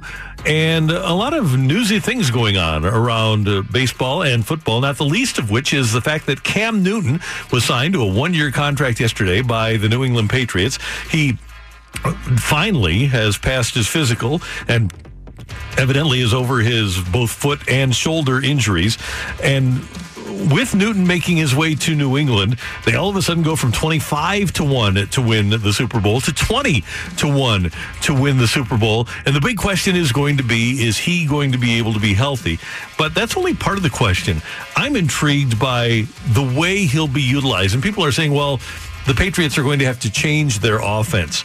One one thing that we know is that Josh McDaniels can be somewhat of a chameleon, even though he'll try to make a quarterback a running quarterback, even though he has a high ankle sprain. Correct. He also was able to get some pretty decent production out of Tim Tebow. So it, it's not like he's never worked with a mobile quarterback before. Do you really have faith in Josh McDaniels to be able to do anything of substance without Tom Brady? And Belichick, no. But I do think that when McDaniels wasn't there, Belichick was their offensive coordinator for a couple of years. And Belichick does find a way to get the most out of players. In and of himself, no, I don't think that McDaniels is going to dramatically improve Cam Newton. But I do think that one of the things Belichick does is finds what players do well or what they don't do well on other teams, and he's able to exploit them, whether for his own gain or his team's gain against other teams. I think that the best things that Cam Newton does will be on display for the Patriots. I don't doubt that at all. And circling back to Josh McDaniels, how many times have we talked about, hey, yeah, he's never done it really without Tom Brady? He's had these other stops and he hasn't had success without Tom Brady. I don't wonder if this year is going to be a major point of conversation about the actual skill set of Josh McDaniels. Because he had the, ch- the chance in Indy, left him at the altar. Yep. A lot of people said it's because he's going to be the heir apparent in New England, and that's the gig that he wants. But if he doesn't have success this year with either Stidham or Newton, and then it continues the next year, I, I, just think his value right now is kind of still at a peak because of Brady, and that it could only continue to diminish over time. And he's always worked, whether it be with Tebow or Bradford here or Tom Brady, pliable personalities. He's he's dealing with a guy who appears to have a pretty rigid personality here in Cam Newton. It's a great personality. He's got a great smile, but he's not a guy that has always been the most pliable in terms of coaching. It's they have changed a lot of offensive coordinators in Carolina because they couldn't get Cam Newton to do what they wanted him to do. I'm wondering if McDaniels will be able to deal with a less than pliable personality in, in Cam Newton. Yeah, you go from Tom Brady, who's the ultimate team guy, who's considered the GOAT, but it's never about him. He never makes it about him. And Cam Newton, who's considered a me guy. But maybe Cam Newton, because there wasn't as much, much interest in him as he would have liked to think, has been humbled a little bit. Maybe this offseason has proved to him, hey, I've been injured a lot. And even though I have confidence in myself, I have to prove my worth to this team. And we've seen it a lot of time with, times with these veteran guys. They go to New England and they fall in line with Bill Belichick. But I think Cam Newton is probably one of the most interesting case studies because Tom Brady is not there. And he is such a hi, I'm Cam Newton. Spotlight is on me personality. It's going to be really interesting to see how he meshes there. And you made the point that if you were in their shoes, you would start Jarrett Stidham. And the more I think about it, because Cam Newton is not your future. He No. just turned to 31. One year deal. Right. You might as well find out if this guy that you didn't sign a veteran free agent quarterback to back up until June 28th, if this guy is your guy. And the only way you're going to find that out is to play him. Brady played the year after he was drafted. Stidham had the chance to work with the, coaching staff for a year. He knows the system way better than, than Newton will. And so if they start on time, and both players are at training camp on the same date, I would think that Stidham is going to be way ahead of Newton in terms of knowing what the Patriots do. Absolutely. And in addition to wanting to find out if he's going to be your future quarterback, I think for a guy who's been there for a while, who's done everything they've asked of him, it's also a good confidence booster for him, for Belichick to say, hey, we brought Cam Newton in as an option, but you are going to be the guy. This is your job to lose. I think for a starting quarterback who's been in Tom Brady's shadow for a while, that says a lot.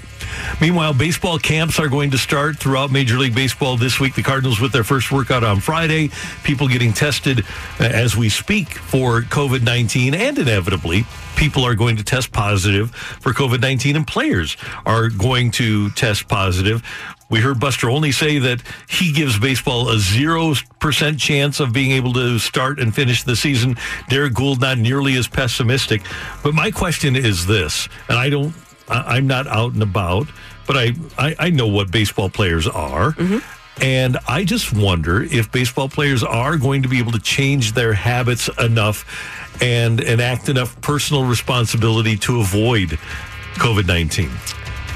Well, while our workplace is completely different than a major league baseball workplace, it's it's really night and day. We it's it's hard to compare.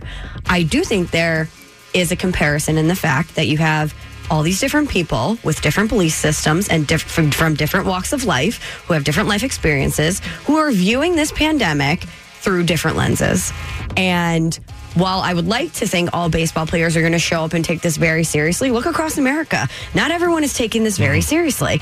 And so while I think will players in the team environment when cameras are there and coaches are there are they going to follow these protocols to the best of their abilities? I think absolutely. Now when they leave if they're feeling great and is maybe a week or two into the season and they don't really think this is that big of a deal do i think they're going to follow everything to the letter of the law? Probably not i mean why, why would we think that all of these players, thousands of players in Major League Baseball, would be any different than the general population in America? So give me, I- I'm going to give you a couple of things here. Number one, Major League Baseball from Rob Manfred on down till you get to the players should be thrilled that so many states have closed bars.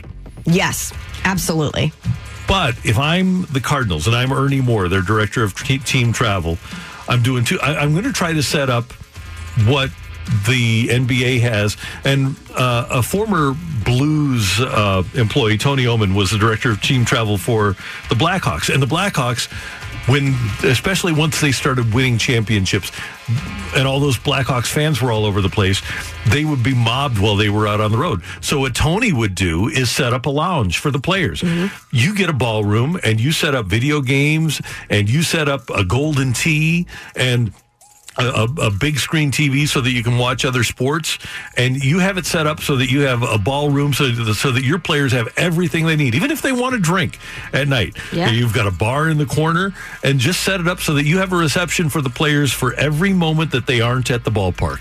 And in addition to that, I'm still on board with what I presented to you last week the RA idea. I think every floor that the players are staying on, there needs to be somebody there that's monitoring them. Or when they want to potentially go out because they're getting stir crazy, you have an accountability coach to be like, hey, don't do it, man. It's not worth it. You got to leave safely, as John Mozeliak said.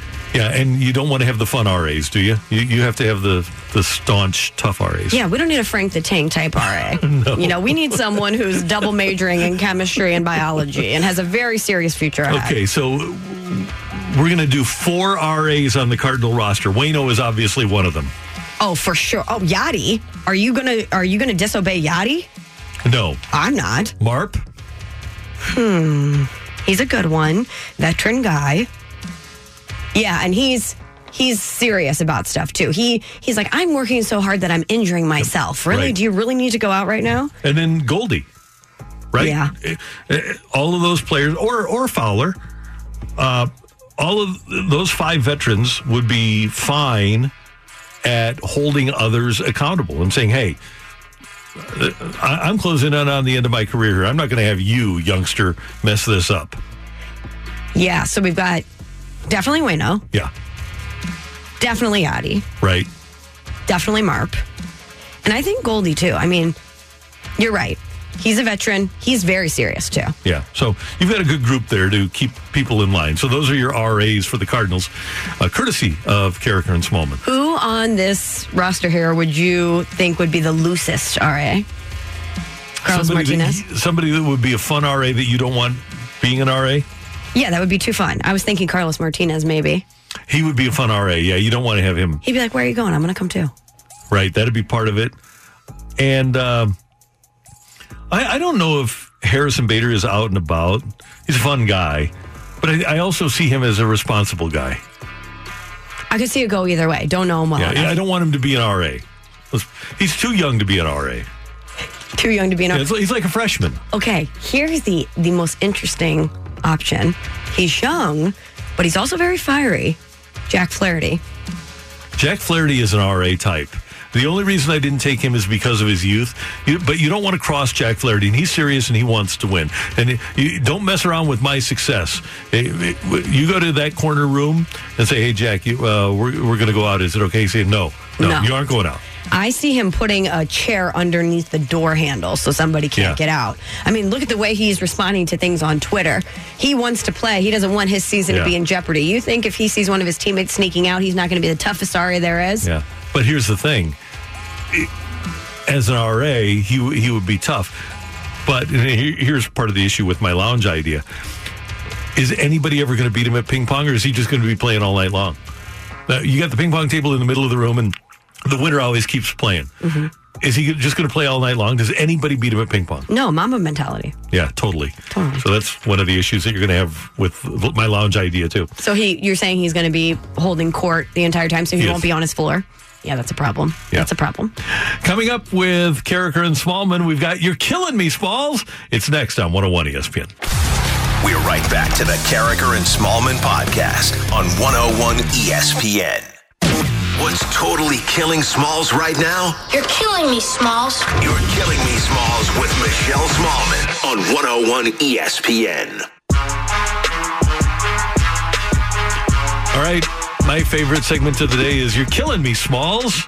And uh, Michelle has some great tip. And one of the cool things about this is that I don't know what Michelle has brought to the table here before we start this segment, so that makes it particularly fun. You're killing me, Smalls. Before we get into the stories, Randy's, a lot of people checking in saying Paul DeJong would be a great RA for the Cardinals. He would, although I I would hope that he wouldn't be the kid that. And and not that he's not a tough guy, but he's is he the guy that young scofflaws are going to try to sneak past the door of? Yes, they're going to try and sneak past him. And if you're coming back, are you? You're worried about Yadi catching you. You're worried no about doubt. Wayno catching you. Are are you per- particularly worried about Paul DeJong catching you, or does he just say, "Hey guys, don't do it again"?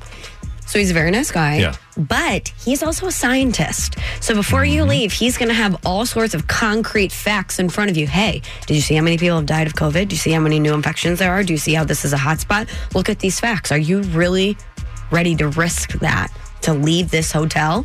It's definitely going to give you pause. It would give me pause, but I'm not so sure it would give the young Major League Baseball player who thinks he's invincible pause. New idea. Instead of current players, what if we just station Bob Gibson and Chris Carpenter there? Then nobody's leaving. No one's leaving. Yeah, just get the tough guys, and nobody's going anywhere. You're killing me, Smalls. Randy, we've been talking about the Patriots a lot this year because they signed, or excuse me, the show because they signed Cam Newton to the one year deal. But we also have some other Patriots news that has seemingly been buried under all this Cam Newton discussion. Would you like to hear it? I would like to hear it, Michelle. So, uh, the NFL has handed down penalties to the Patriots for their television crew that filmed the field and the Cincinnati sideline during that December game between the Bengals and the Browns. Oh, yeah, remember that? Another Patriots employee filming other teams. Shocker. Anyway, would you like to hear what their penalties are? Yeah, uh, they got penalized. They did. I like this. $1.1 million in club fines, a loss of a third round pick in the 2021 draft. The Patriots television production crews will not be allowed to shoot any games during the 2020 season, and senior club officials will have recro- re- required training on league operation and game policies. And Patriots fans will say, well, we never did anything wrong. And I respond by saying, well, then why did you have to give up another draft choice and another million one? You did something wrong. And the league found that you did something wrong. When you don't do anything wrong, you don't get penalized for it. This is the third time that they have been penalized with draft choice compensation that they have lost, or draft choice forfeiture that they've had to endure, and significant fines. The third time, Spygate, Deflategate, and now this. Nobody else in the league is dealing with these sorts of issues. So clearly, there is something at the top where somebody is saying, okay, let's do this to try to get the advantage, and it's worth it for us. If we have to give up a third or a fourth now and then, or even a first round pick and millions of dollars, it's worth it for us. Just like in Spygate, there was a whistleblower, right? Mm-hmm. Do you think? Mangini. Yes, that's right. Mangini. Do you think that when Belichick retires and it's maybe 10 years after he's retired and there's no chance of him coming back and his power isn't as strong as, as it is right now. And he's already in the Hall of Fame. and he's already in the Hall of Fame, that we'll see a former member of the Patriots come out and list all the ways that they had maybe a little bit here, a little bit there, that might have been a little bit outside the rules, but that it was well known within those walls, this is what we're going to do. I do think that will happen. But there's also that Ernie Adams guy who has been Belichick's, they grew up together. He's been Belichick's right hand guy forever. And famously, Art Modell, when Belichick was the head coach of the Browns, Art Modell in a staff meeting said, I'll give $10,000 to anybody that can tell me what Ernie Adams does. The owner of the team didn't know, and he was paying him. And so Ernie Adams is kind of a state secret there, and he's not going to write a book. So I don't, I think Ernie Adams and Belichick are the only two that really know. But how do we know that there won't be some sort of fracture there? That'd be good. I'd like that. But lifelong buddies. I mean, the, from the time they were six until now 68 or whatever, I don't know if that fracture is going to occur. And he probably, I'm sure, has a lot of uh, positive things in his life because of this relationship with Belichick. Right. But you know it's not going to be Tom Brady because if Tom Brady reveals anything that happened within those walls that may have been improper, it also taints his legacy. It's going to have to. You know who I, I don't wonder if it is is a guy not not him specifically, but a guy like Danny Amendola Mhm. who was there, had played on other teams, got his championships, got his success, but after he left, was like this was a terrible place to play. Was very vocal about how it was too, it was really rough, and you know it was very strict. I, I don't wonder if it's a guy that while they got their success there and they were there long enough to understand the intricacies of the Patriots way, don't feel that loyalty to Belichick and the franchise the way that a Brady would. But I don't know that a guy like Amendola would know. I don't think anybody knows everything because here's what Belichick, I think, does. He'll go to Brady and say, okay, we're going to deflate footballs. Or we'll go to Brady. Brady would be the one and say, okay, you can look over to those sidelines and you know exactly what their defense is going to be because I'm giving you this tape here. Brady would be the one. But in terms of everybody else, it's okay. The TV production crew, you go out and tape this. And okay, assistant coaches, you take a look at this. There's one person doing every little thing. So nobody is completely involved except for he and Adams. It's really brilliant when you think about Yeah, it. it is. You keep you keep people apart from each other so that they just don't know and nobody nobody could possibly know everything except for those two. But I have learned in life that you try to keep people away from each other, but eventually I'm going to say, What is Randy Karraker over there doing? And then maybe one night we go have beers and I'm like, Hey, you filming some stuff? What's the deal? And you let it slip. And then you realize, Oh, wait, Randy's got a part in this too. Okay, I wonder if Tanner's got a part in this too. Should we talk to him? But here's the thing is as soon as anything pops and it happened in 07 and it happened now, the person that was doing the taping gets fired immediately and is out of the organization. Mm-hmm. And usually they pay him off. The one guy was became a golf pro in Hawaii. The guy who taped the Rams practice down in New Orleans, he, he wound up as a golf pro in Hawaii. Sounds like a great gig. I think that they probably set that up for him and he got a few bucks out of it too. Not a bad life, Randy. You're killing me, Smalls. So we've been waiting for sports to come back, and we remember the incident that essentially stopped sports in its tracks, and that was Rudy Gobert testing positive for COVID. So we know that the NBA is getting ready to start up in July. We've had the schedule release; everyone's getting very excited. And Rudy Gobert was talking to a French newspaper about COVID and his experience, and he says that he's still dealing with some side effects. Three months later, he said the taste has returned, but the smell is still not 100. percent I can smell smells, but not from afar. I spoke to specialists who told me that it could take up to a year to return to normal. Wow. Well, at least driving through Kankakee, Illinois won't be so bad. Isn't that terrible on the way up to Chicago? Yeah, it's bad. So that won't be bad for him.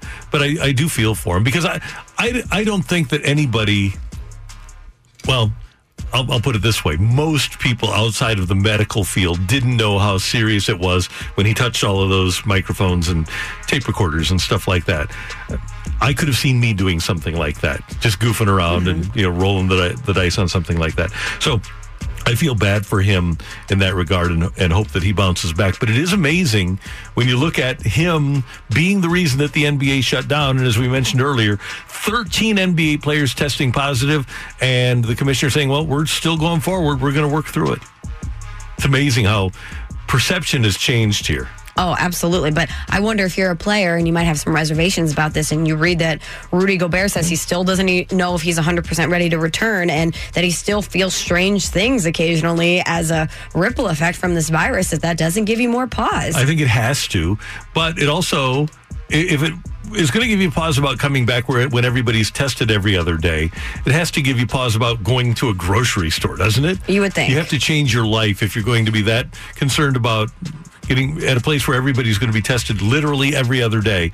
Then what about the places where you don't know if people are A, positive or B tested? Good point, Randy. And I believe all the players that tested positive in the NBA were asymptomatic.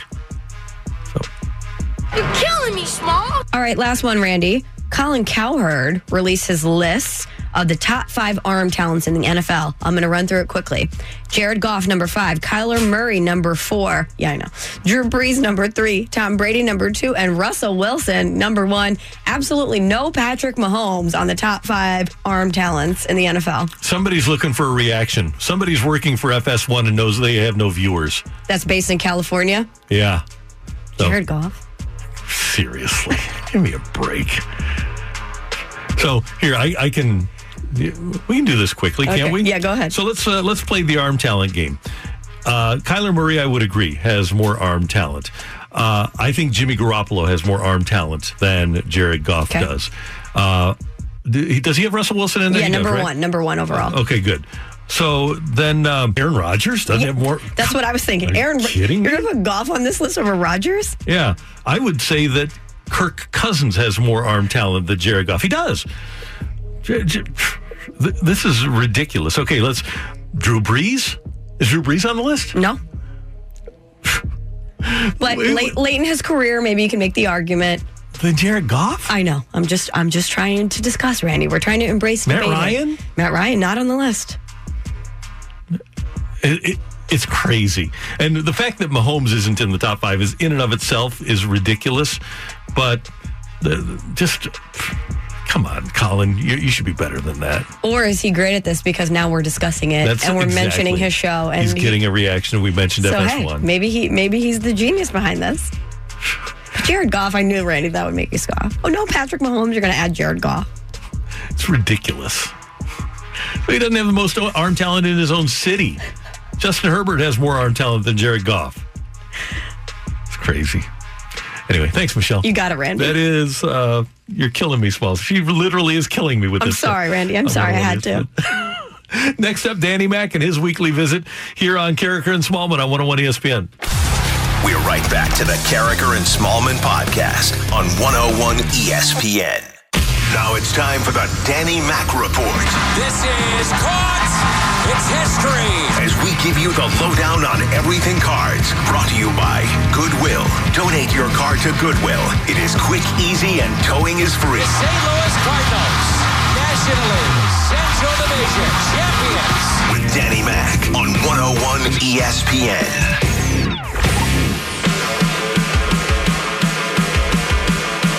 Danny Mack is uh, participating in hashtag Team Morning this Mm-hmm. morning with the Riz Show, and he'll join us after he joins the Riz Show. Michelle and I used to be in the fast lane, and uh, Michelle, one of our all-time fast lane favorites, JFF, has decided to end his football career. Oh, he decided? Uh, well, somebody, somebody He has, has now decided. for- he has now determined. Oh, great, great. He said it. Uh, Johnny Manziel saying that he's at a point in his life where he's ready to concede that his football career is probably in the past. I'm glad, Johnny, that you've come to that conclusion. We've been there for a while. Welcome to our side of the argument. Yeah. And I never he he was such a little guy at Texas A&M. I never had a lot of confidence in him becoming a I, s- I always try to think, okay, let's not just judge from the outside. Imagine if that was your life.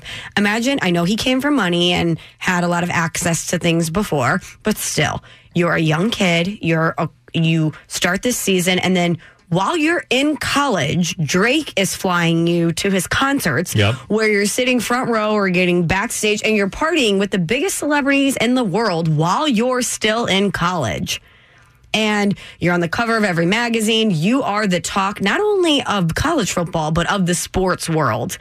I don't Yeah, know how I would handle that. I don't know if I would have handled it well, but I certainly know in college that I didn't make all the best decisions and I love to party. So I, I am not surprised that his career went the way that it did, did, but I also have a little empathy for him because I don't understand how anybody would really be able to handle that level of fame. Yeah, and he says he says that uh, he has been humbled. The quote: "Thank God I did get a chance to be humbled because when you think you're at the top of the world, it's a dangerous place." And uh, he said uh, that Kingsbury is a guy who changed my life for the better, and I'll always be thankful for. I have more fun with the train wreck aspect of things. Oh, great. So Let's I, go. I think my favorite, and there are multiple. You think about yours. My favorite part of the whole thing is that his parents had license plates on their cars that said JFF mom and JFF dad, and JFF was Johnny blanking football. Mm-hmm. So they, they actually got license plates that said JFF mom for the mom and JFF dad for the dad. It doesn't get any better than that. I think it does, pretty weird. Randy. And I think it's Johnny Manziel partying in Las Vegas with a wig and a fake mustache, thinking that no one's going to pay attention to him. Okay, that was pretty good. It's like, really? You really think that you're incognito enough, that you're in disguise, that no one's going to recognize it's you? We all know it's you. It's unbelievable.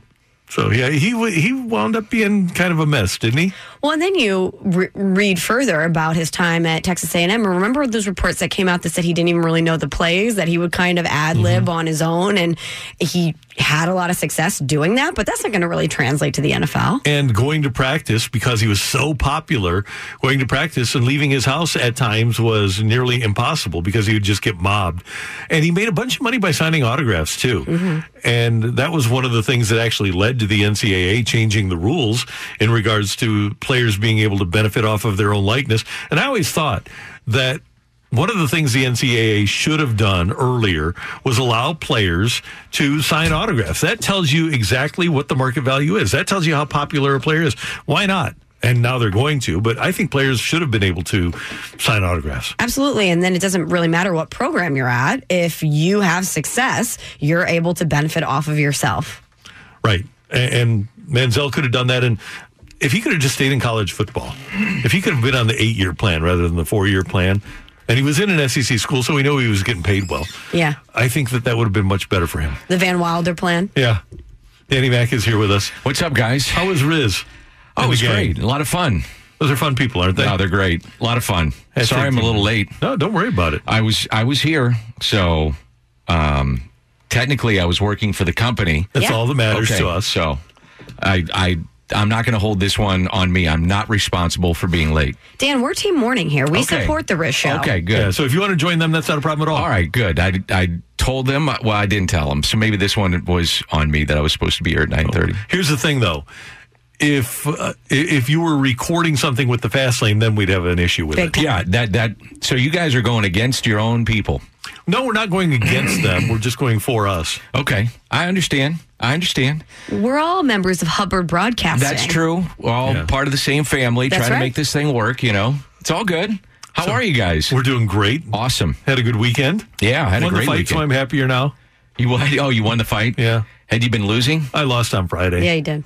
How many? If you, uh, how many fights you think you've done? So in this uh, sh- show, we've had was it 40 shows? I think now. I think so. Right And around there. I think I've lost outright twice. That's it. Yeah, He's tied once or twice. I, mean, I think maybe three or And four. you don't I've get- lost because the tie goes to the listener. You don't get lifelines either. I get one lifeline if I need it. Have you ever used it? Yeah, I have, but I didn't use it today. Okay. Sometimes I have no idea. You're kind of a freak of nature, man. It, it is impressive. It's, I tell people it's the only thing I got going for me. Steel trap, baby. Yeah. If that, uh, if anybody ever asks me a question like about history, although I, to my credit, I can do Pearl Harbor. Some people can't. I can. That's good. you watched the movie. Yeah. Yeah, that's how you remember. Big Ben Affleck guy. Yeah. right there you go. Uh, but if if the four o'clock fight was really about geometry, geography, history, math, I'm screwed. But the fact that it's Oh, about yeah. sports uh, and only sports, I'm okay. I yeah. I I, I yeah, for sure. I don't think you're very good at math. I've listened to you on the air. No, I'm not good at math at I'd, all. I'd give you I think you're a C at math. Uh, I got some decent math. I think your history is a B plus. Mm-hmm. I think your sports knowledge is an A plus plus. Thank you.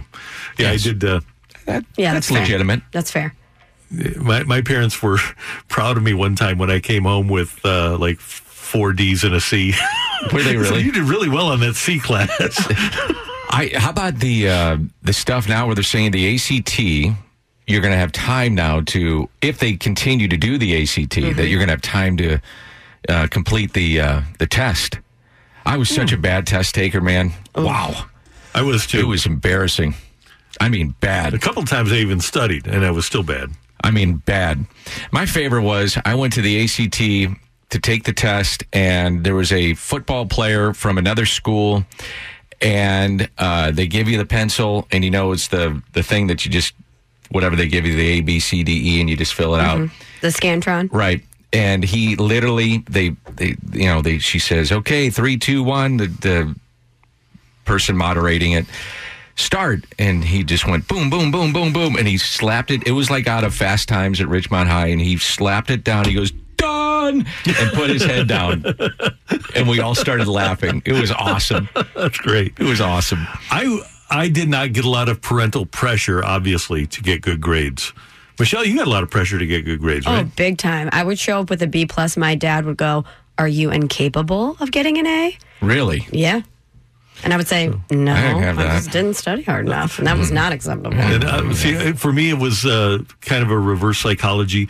I would come home with the D's, and they'd say, "You have a good brain," but yeah, my parents i think just prayed that i would come home with something that was remotely close to a c plus plus. and my brother was an a plus student oh yeah, yeah he was really smart yeah he's a lawyer, right? Oh yeah yeah big time lawyer. So Yeah. uh, my thing was, and uh, as it turns out, and I didn't learn this until literally last year, but uh, I, I had an advocate and an assistant principal who would tell teachers, and he told me stories about how, uh, specifically, one history teacher came up and said, "What am I going to do, do about this Karraker kid?" And the guy said, "Well, what's the problem?" He said, "He sits in the back of my class and just talks sports all day." and the uh, the assistant principal said that he's going to do that. Don't worry about it. Just deal with it, and he's going to be fine. So they gave me passing grades, and then I was in uh, DECA, Distributive Education Classes of America, whatever it was, club, di- dis- uh, yeah, distributive, di- distributive education clubs of America. So for the second half of the day, my entire senior year, I would leave school and go to work, and I got an A for managing a gas station. Well, um, my the the day before we were supposed to walk in college to graduate. Uh, God bless Glenn Cerny. Do you know this Yeah. story? No, I don't know the story, but I know Glenn. Um, and Glenn was my advisor, and Glenn was an awesome dude. And as you know, I was working full time. Um, literally working full time. I mean, doing 80 hours, 90 hours um, in this business and trying to finish in, in college. I may or may not have gone to this class, uh, but the, the professor, which she was an elderly lady, and I would check in occasionally and just say, Hey, am I doing okay? Oh, yeah, yeah, you're fine. Great. Okay. Um, she decided to tell Glenn at the, the last moment, Dan's not passing this class.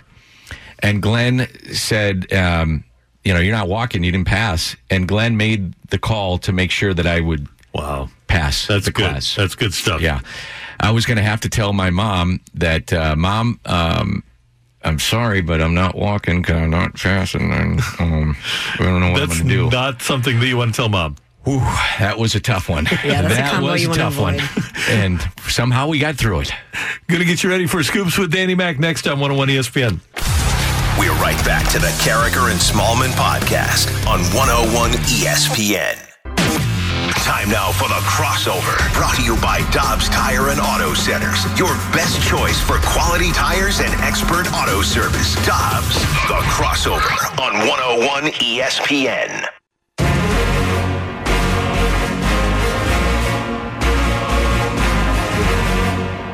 Crossing it over with Dan McLaughlin. Scoops with Danny Mac is coming up here on 101 ESPN. And Dan, Cardinal employees and Cardinal players and managers and coaches all going through COVID 19 testing this week as they get ready to hopefully get things started on Friday with their first workout. I am uh, cautiously optimistic that this can be done. I don't think Major League Baseball would go through this type of process unless they felt that, um, hey, they're going to exhaust all options to try to make this thing go.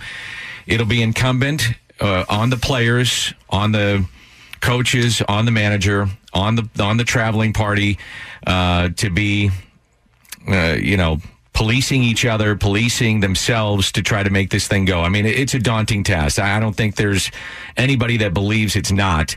And um, I would imagine that once they gather on Wednesday, that everybody is going to have a heart to heart with each other. You know, some of the veterans will probably stand up or pull players aside, and especially some of the younger players, and say, Look, I'm dependent on you for my health, and we're dependent on each other to try to make this thing go and we want to make it go. We want to make make this thing work and when we're on the road or even at home let's try to be as responsible as we can. We can't un- outrun this virus so let's be as responsible as we can. We know it's a daunting task um, but let's try to make this thing work. I Again, I- I'm I'm cautiously optimistic that we are going to to have a season, but that's why you have a pool of players as big as it is for Major League Baseball. I, I think we would be naive to think that there aren't going to be some that test positive. But uh, again, that's why you have this massive pool of players to try to, to to draw from, and let's see if we can't make this thing work. I want your perspective because Michelle and I have. Uh, I think we're only partially differing here. You were you saw Dylan Carlson every day in spring training. Where do you stand on Dylan Carlson? He's with the big pool, but him being with the thirty man roster on opening day. Well, I think the Cardinals, with sh- uh, such a short season, I, I, I still go back that they're going to give Tyler O'Neill the best opportunity uh, to try to make this team. Uh, and, and and not only make the team, but also the best opportunity to be the everyday left fielder. And then once he shows that he can be that guy, and Harrison Bader to an extent, if that doesn't work out, then I think you go Lane Thomas. And Lane Thomas has shown flashes, once healthy, to be a very good player. The problem with this season is this, man, it just, it's so short. So if you were talking about a normal season, you would give a player, let's say, I would think 30 to 45 games. And in a short season, you're talking probably, what do you say, 15 to Seven 20 to games? 10 maybe? Yeah. Every Uh, game is worth two point seven. Right. Um, I would say 10 to 15. I, I would say you give those guys 10 to 15. Now, if you start adding that up, 10 to 15, if you quarter do- of the season. Yeah, well, half. I mean, if you look 10 to 15, you say, okay, that's your shot with this guy, then the next guy gets 10 to 15. And if those two guys don't get it done, then it's Dylan Carlson. And I still go back. I think it's fascinating to look at. I was reading um, about one of the top pitching prospects and with another team, one of the top prospects in baseball. And will these teams, all of them are going to be on this pool of players. They're all going to be part of their camps and whether or not they break. I, I think the fascinating question with all these teams is do they look at it as a viable championship season? Mm-hmm. And that's what it comes down to. And do you want to start clocks? And, and that's a question that all these teams have to answer. But as it pertains to the Cardinals, I really believe they want to see what Tyler O'Neill has. And it seems like an eternity ago, the Cardinals feel with Tyler O'Neill, and I was told by a coach this, and it may surprise some, that he played gold glove caliber defense down in the minor leagues. For whatever reason, though, when he comes up to the major league club, and it might be a byproduct of looking over your shoulder. And remember, there was a lot of guys that were here prior to them making some trades and clearing out some space.